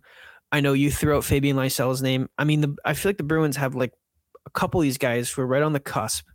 Um, and I don't think it has to be Steen every night, but I've liked what I've seen from Steen so far. Yep. Yeah, no, Steen Steen is a good fit in that uh fourth line role. Um and by the way, Lauko, uh he hit the crossbar last game, but um no goals through his uh 14 games this season. Just Yeah, saying. you know who else? Interestingly enough, you know who else has no goals through his 19 games this season? let me take a wild guess. Um, He's not a he's not a Bruin. That helps. Oh. Max Domi. oh, I saw that today. He's yet to score for Toronto. That's That's funny. tough. That is tough. Um, Yeah. so Ethan, Ethan's second part, he said, "How much longer till Lindholm wakes up and finds his game? He's looking rough right now, even though all the blue line is. Let's be honest. I'm not hitting the panic button yet, but goddamn. Now, Lindholm, sorry, Lindholm throughout his entire career." He hit obviously his uh, career high in points last season with 53 points. His previous career high was 34. I think last year was a bit of an anomaly. I don't think that's going to happen again. I don't think that that's the player he is. I think he's more around the 30 to 45 point player. Um, defensively, he hasn't looked that good either this year. And that's really weird because he had such a strong season last year. And it's not like the defensive, you know, unit changed. It's not like Jim Montgomery's system changed. Um, I don't I don't know, man. I don't really know what to think of Lindholm right now. Yeah, it's it's been weird because he hasn't. I wouldn't say he sucks. Right. Well, obviously he doesn't suck. I wouldn't say that he has sucked. I think he's he's still been a fairly good NHL defenseman. I think it's just you go into every game wanting to see the Hampus Lindholm you saw last year, and it seems like you see flashes of that at times, but other times it's like, what are you doing? Like, Right. like, like he'll make a play that you that you would see, and I hate to always rag on him, but like Derek Forbort make. like It's there's like- times like Hampus Lindholm is trying to break the puck out, and he can't settle the puck or he's sailing passes past people and he's getting beat to the outside and he's not the first guy to the puck and it's like this isn't it's it's confusing and if it feel it seems like every game we have to say well okay like you look at that the the report card where it has you know players grades after the game and you look at it and you go okay you know Hampus Lindholm's getting back to the guy he was well we're, you know we're at game 21 here like you know he should have this shit figured out by now and if it's Yeah. to your if he's looking like this every single game, I mean, he's still better than he was in Anaheim, but he's definitely not playing like who he was last year. And to your point, maybe this is more of who he is. This player who's an, he's a good player. He's a top four defenseman. Yeah. He does struggle at times in his defensive zone. He can walk the line like anybody else, but he's just he's not like I always reference the game last year against Pittsburgh. The game he had two goals when he picked up the puck and went end to end and went freaking bar down. I have not seen him once make any effort to recreate anything like that. Not saying that he does, but it's almost I, I, I don't want to say it's a confidence thing, but he just he just doesn't look the same. He doesn't look as comfortable as he did last year. No, he, he just seems to have these like mental lapses where he's like panicking when the puck is on his stick. And I know that feeling because that was me throughout my whole high school career. I was like, "Oh my god, I don't want the puck. What do I do with it?" so I see I see him panic with it and it's like, "Dude, just like do you think do you think maybe he needs a healthy scratch night where it's just like a mental reset?" Honestly, I I, I wouldn't hate. I mean, And I'm not saying I- am not saying that. that. I'm not saying that as like a benching, right? Just like yeah, noticing that maybe he's like thinking too much or that he's like just just needs a night to to mentally regroup. Yeah, I mean, I wouldn't hate that. I mean, you've they've tried for the last month and a half to let him play through it, see if he can figure it out, and he hasn't. And I- I'm like, I'm sure he probably recognizes that he's not performing to where he was last year.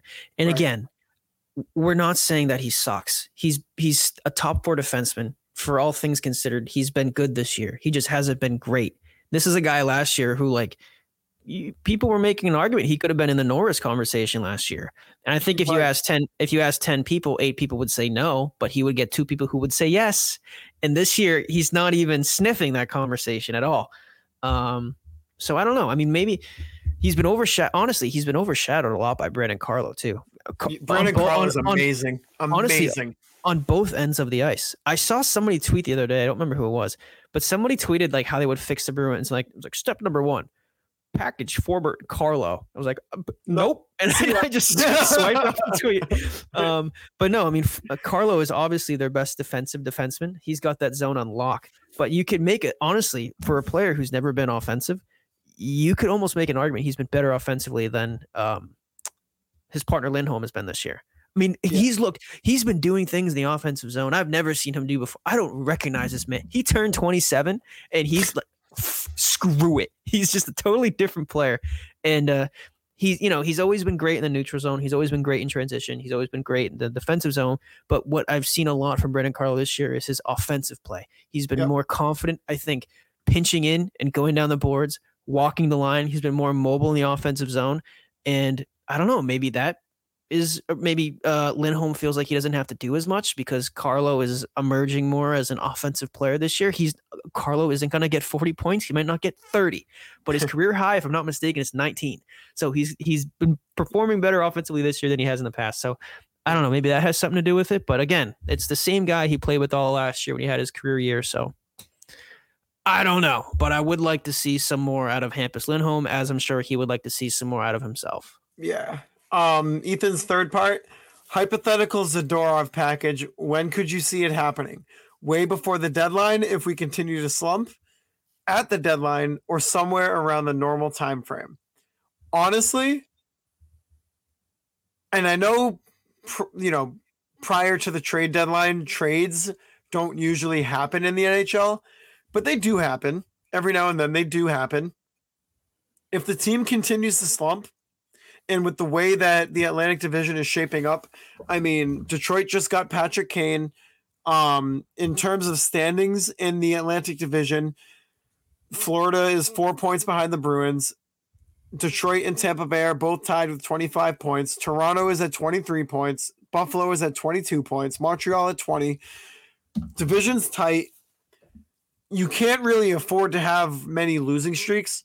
And if you think that the team can improve by adding these guys prior to the deadline and just kind of nip the problem in the bud, right? Maybe it does happen before the trade deadline.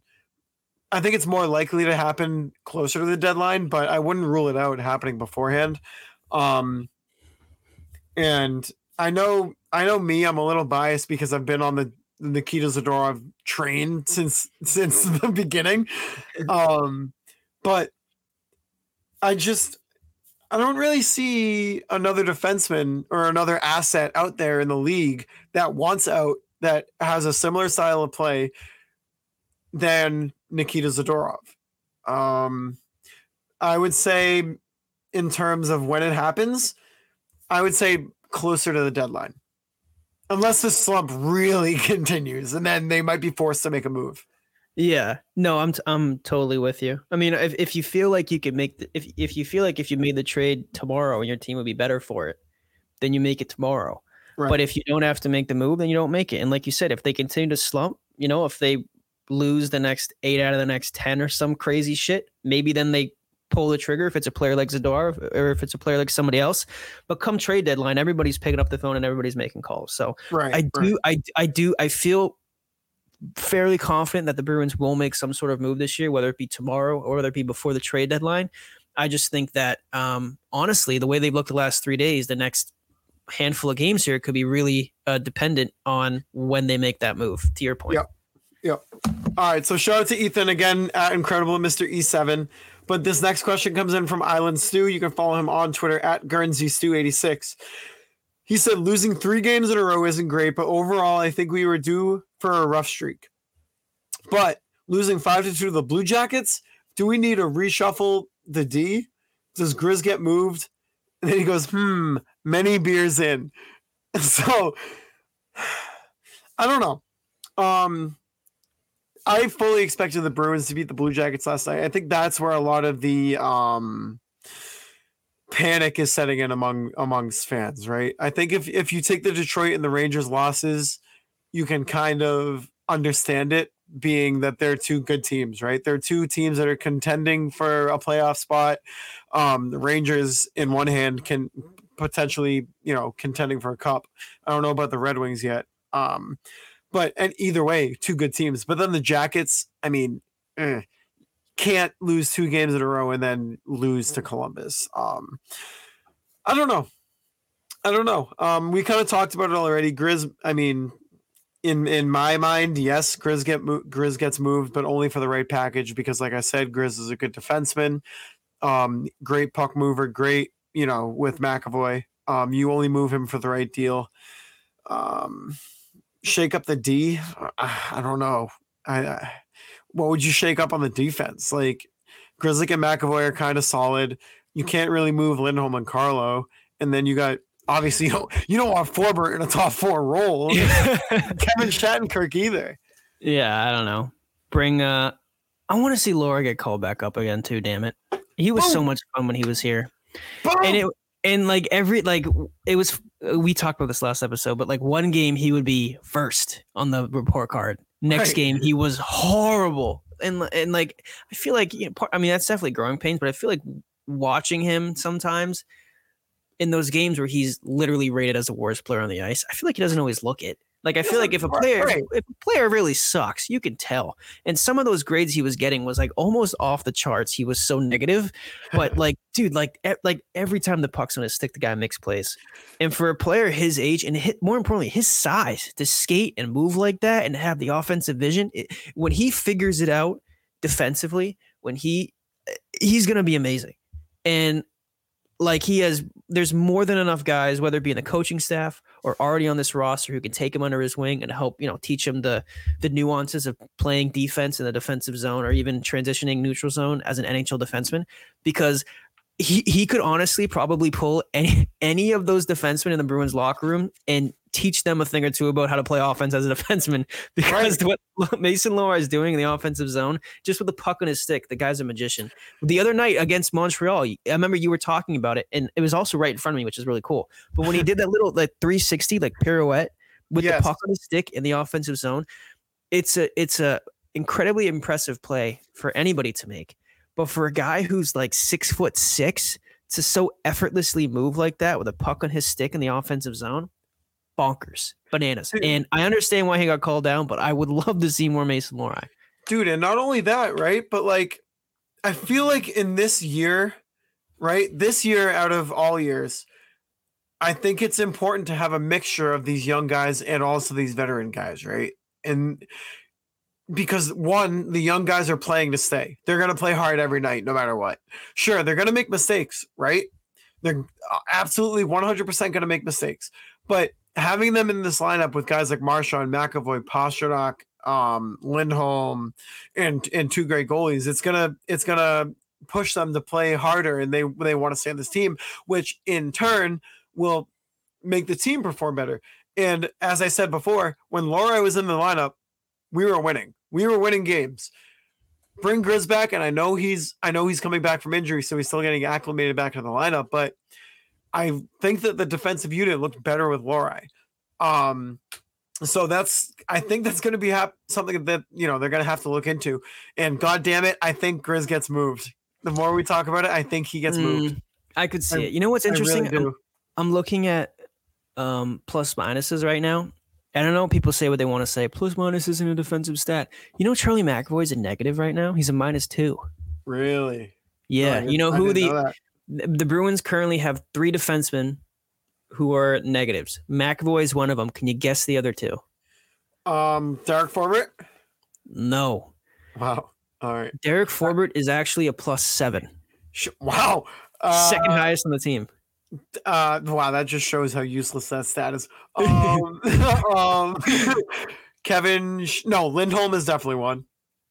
Hampus Lindholm is a plus five. And also, this, I mean, this will narrow it down. Hampus Lindholm is a plus five. His defensive partner, Brandon Carlo, we were talking about how good he is defensively, plus 12.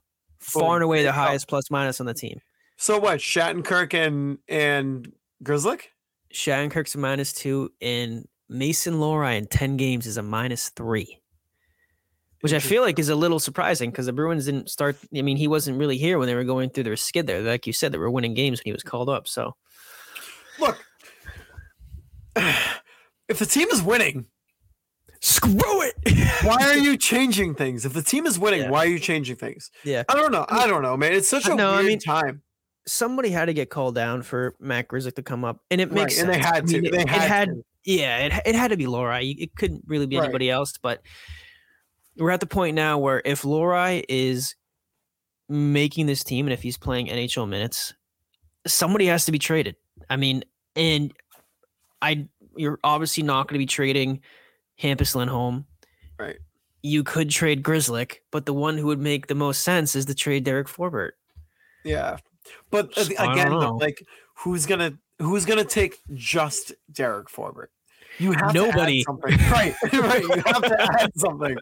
You have to, and that's the thing. And here's the thing too. It's like when you're looking at trade partners, Calgary with Nikita Zadorov makes sense because you're exchanging a player who's on their last year of their deal for another player who's on their last year of their deal you're it's it's and then and then in terms of like what Calgary would want back to and, and with Derek Forbort, you're adding in a pick or something like that.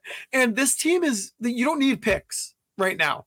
Your team is young ish with Poitras, Lysell, uh Lohrei, McLaughlin. I regret that. I don't say McLaughlin. Um Merkulov, um, Steen. Like you have these young guys in the system. It's fine. And talking about Nikita Zadorov too, he's a younger guy himself. I think he's either uh somewhere in the range of 26 to 28 years old. Um so you're getting younger in terms of that too. adding 28. some 28. Boom. So you're you're getting younger and you're upgrading Forbort. Granted, you lose a pick, but it's it's fine. I mean, you can make that up in other in other ways. Um I don't know. This team has holes, and you're going to have to get creative in ways that you can plug those holes and improve on them. I think you're fortunate. You're actually not even fortunate. You're extremely lucky that Matthew Poitras exploded onto the scene the way that he did, and he's at least proving not to be a handicap in the NHL lineup. Sure, he might not be as productive as you may have hoped, but he's also not weak in the defensive zone, so he's at least reliable as a as a third slash second line center. I don't know. There's a lot of question marks right now.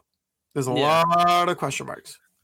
We'll see. I remember um I love Matthew Poitras, but I remember like after like game six, everybody was comparing him with uh jokingly, but with Connor Bedard's numbers. Right. I think right. I think Bedard's got like last I checked, he had like 17 points in 18 games, and right now Poitras has 10 points in 21 games. So uh, unfortunately, I will I will rest my I will you know rest of my case. I will I will admit that Conor Bedard is a better player, but I do love still love Matt Poitras. But I mean, at the same time, though, like this was expected. Like you're not gonna like if anybody realistically expected Matthew Poitras to put up like more than sixty points. I mean, give me what you're taking because I want it.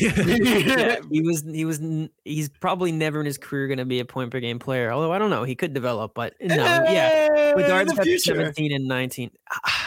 I certainly hope so. I certainly hope so. But Yeah. if- again, for anybody to expect him to put up godly numbers as a 19 year old who never even played professional hockey until a month and a half ago, you're It's a little crazy. Yeah, it's a little crazy. Yeah. Um, so don't don't like don't take this as like a ragging on Poitras because that's not what it is. It's it's just kind of like yeah, like this is what we expected. Like this is just what a 19 year old rookie in the NHL is is you know if he's on the team, this is what he's expected to do, and and he's not playing bad. He's he's going through a little bit of. I know he scored against Columbus, but in terms of like maybe the last like 10 games, he's going through a little bit of like a production drought, but that's not like a cause for panic. That's just a 19 year old, you know, figuring out how to play in the in the league. But um, so yeah, so shout out to Guernsey Stu 86 on Twitter. Um next one comes in from Daniel Price at Daniel Price 92. He says Marchand has been poor since the back end of last year. What's the solution for him? Line change, maybe? It could be. I, I mean, I, I wouldn't, I wouldn't hate seeing him and Pasta go on different lines. I don't know what that would look like. And and to your point too, I know you were talking about splitting them up offensively, but I think it's also realistic to understand that he is 35 years old. He has Right. had a couple of major injuries to his hips, Yep. and I don't know. I mean, these things happen. I think you saw last year he wasn't. He didn't look like he was still a great player. He's still Brad Marchand, but he wasn't the Brad Marchand that was getting 100 plus points per season. He's not like the 38 goal scorer Brad Marchand. He's just not that guy anymore. He's still an Right. effective player, but um, I think that's just part of aging in the NHL. I mean, how look around the league. Corey Perry's 35. I mean, before he got removed from the Blackhawks today, he wasn't doing what Brad Marchand is doing statistically. I mean, there's Right. plenty of players around the league who would die to be in Brad Marchand's position right now. He's still a fantastic player, but um, you know, he's just not a hundred point player anymore. Right. Yeah. It, it's- it's just it is what it is. Maybe you maybe like we I mean we kind of mentioned it earlier. Like just split him and him and Pastrnak up. That's what you're gonna have to do, which is why you're gonna need another top six forward. But um I'm not worried. It's it's Marshall. He's getting up there in age. Um it just it is what it is. He also He'll has 19. He also has 19 points in 21 games, so he's Right. still he's he's still been good this year. but- Right. It's not I like he's think it's also it, yeah, it's also realistic though to understand that you you know he is 35, coming off a couple major injuries, so you could see a fall off in his game, and I know you Yeah. saw that a bit last year. So yeah, I, exactly. I I think I think our our, our preseason.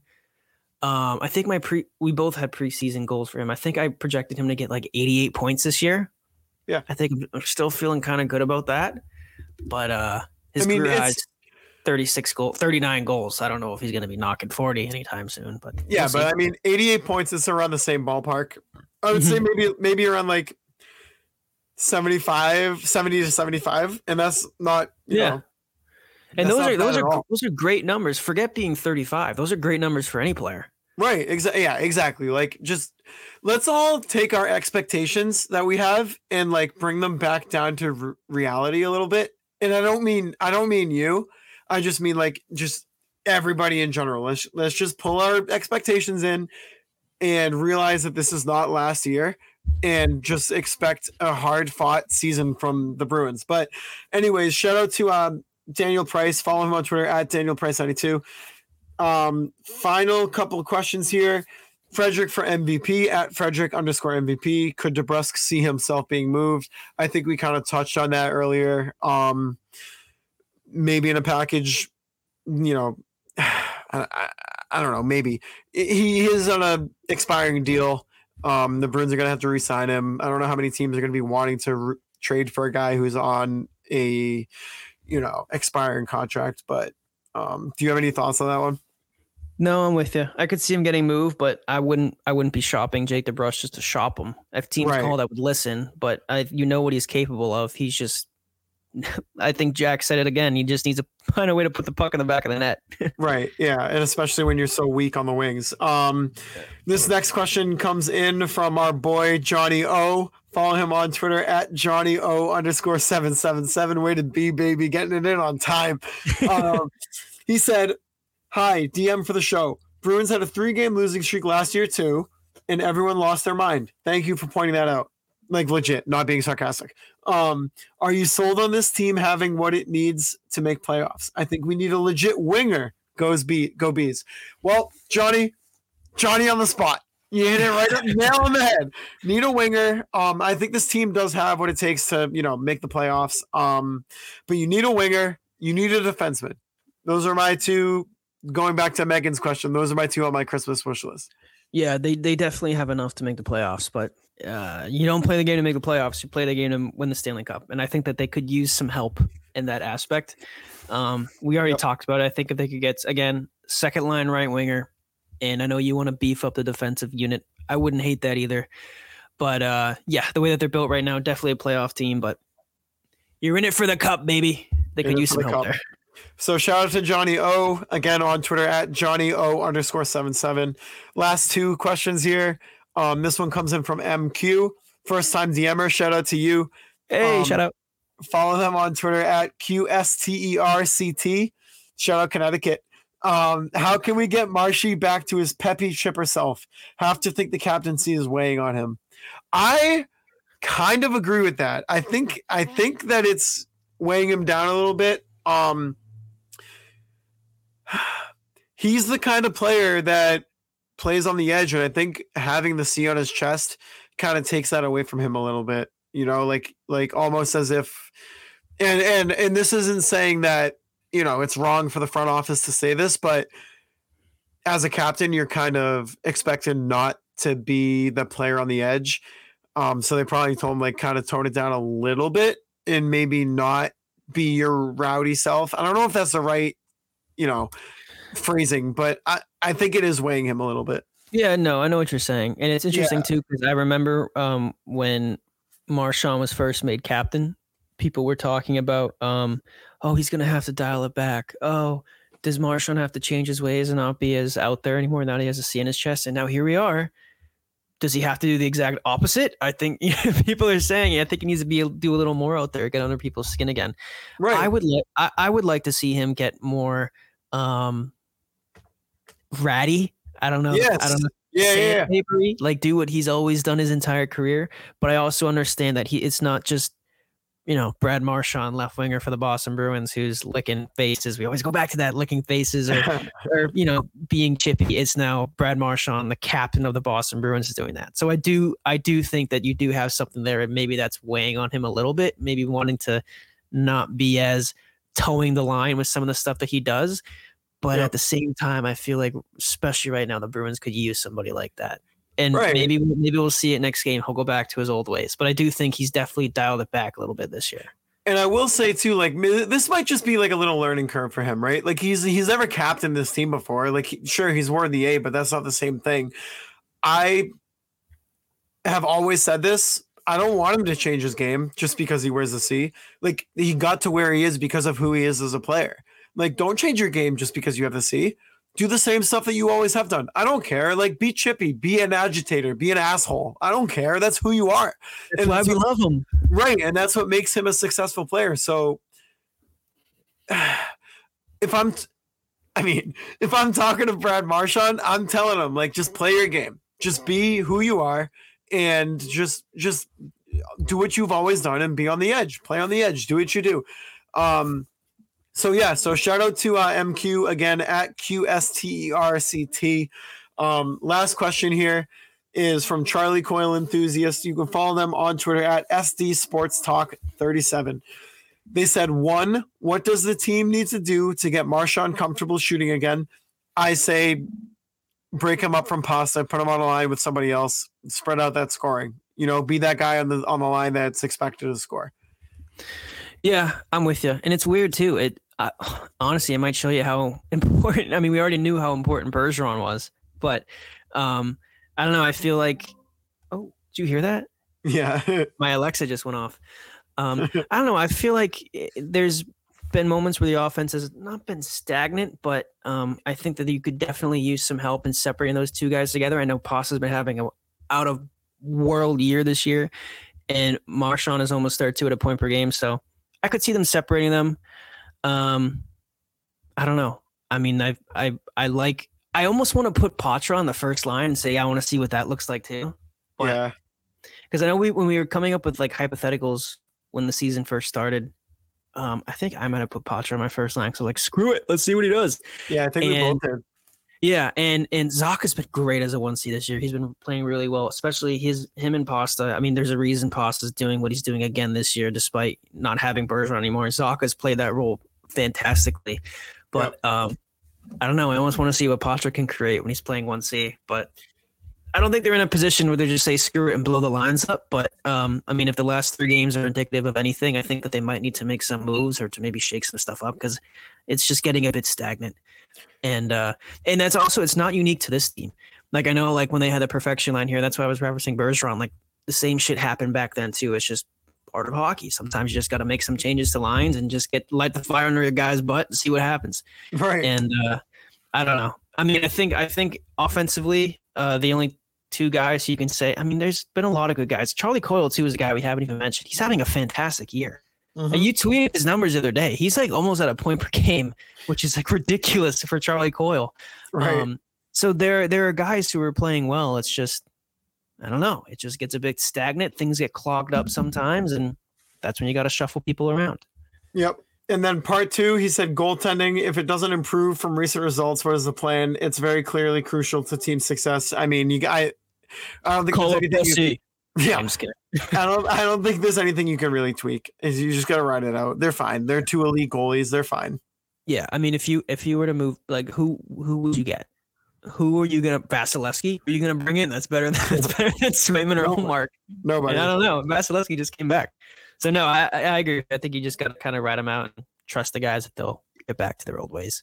Yeah. Um, number three, with a lot of asterisks, he, he said Derek Forbert, dot, dot, dot. And we touched on that a lot. So Oh yeah, Li- listen, it and it always kills me because I every episode I flip flip flop back and forth. Last episode I had this whole thing about how I was back on the Derek Forbort trade. I love Derek Forbort,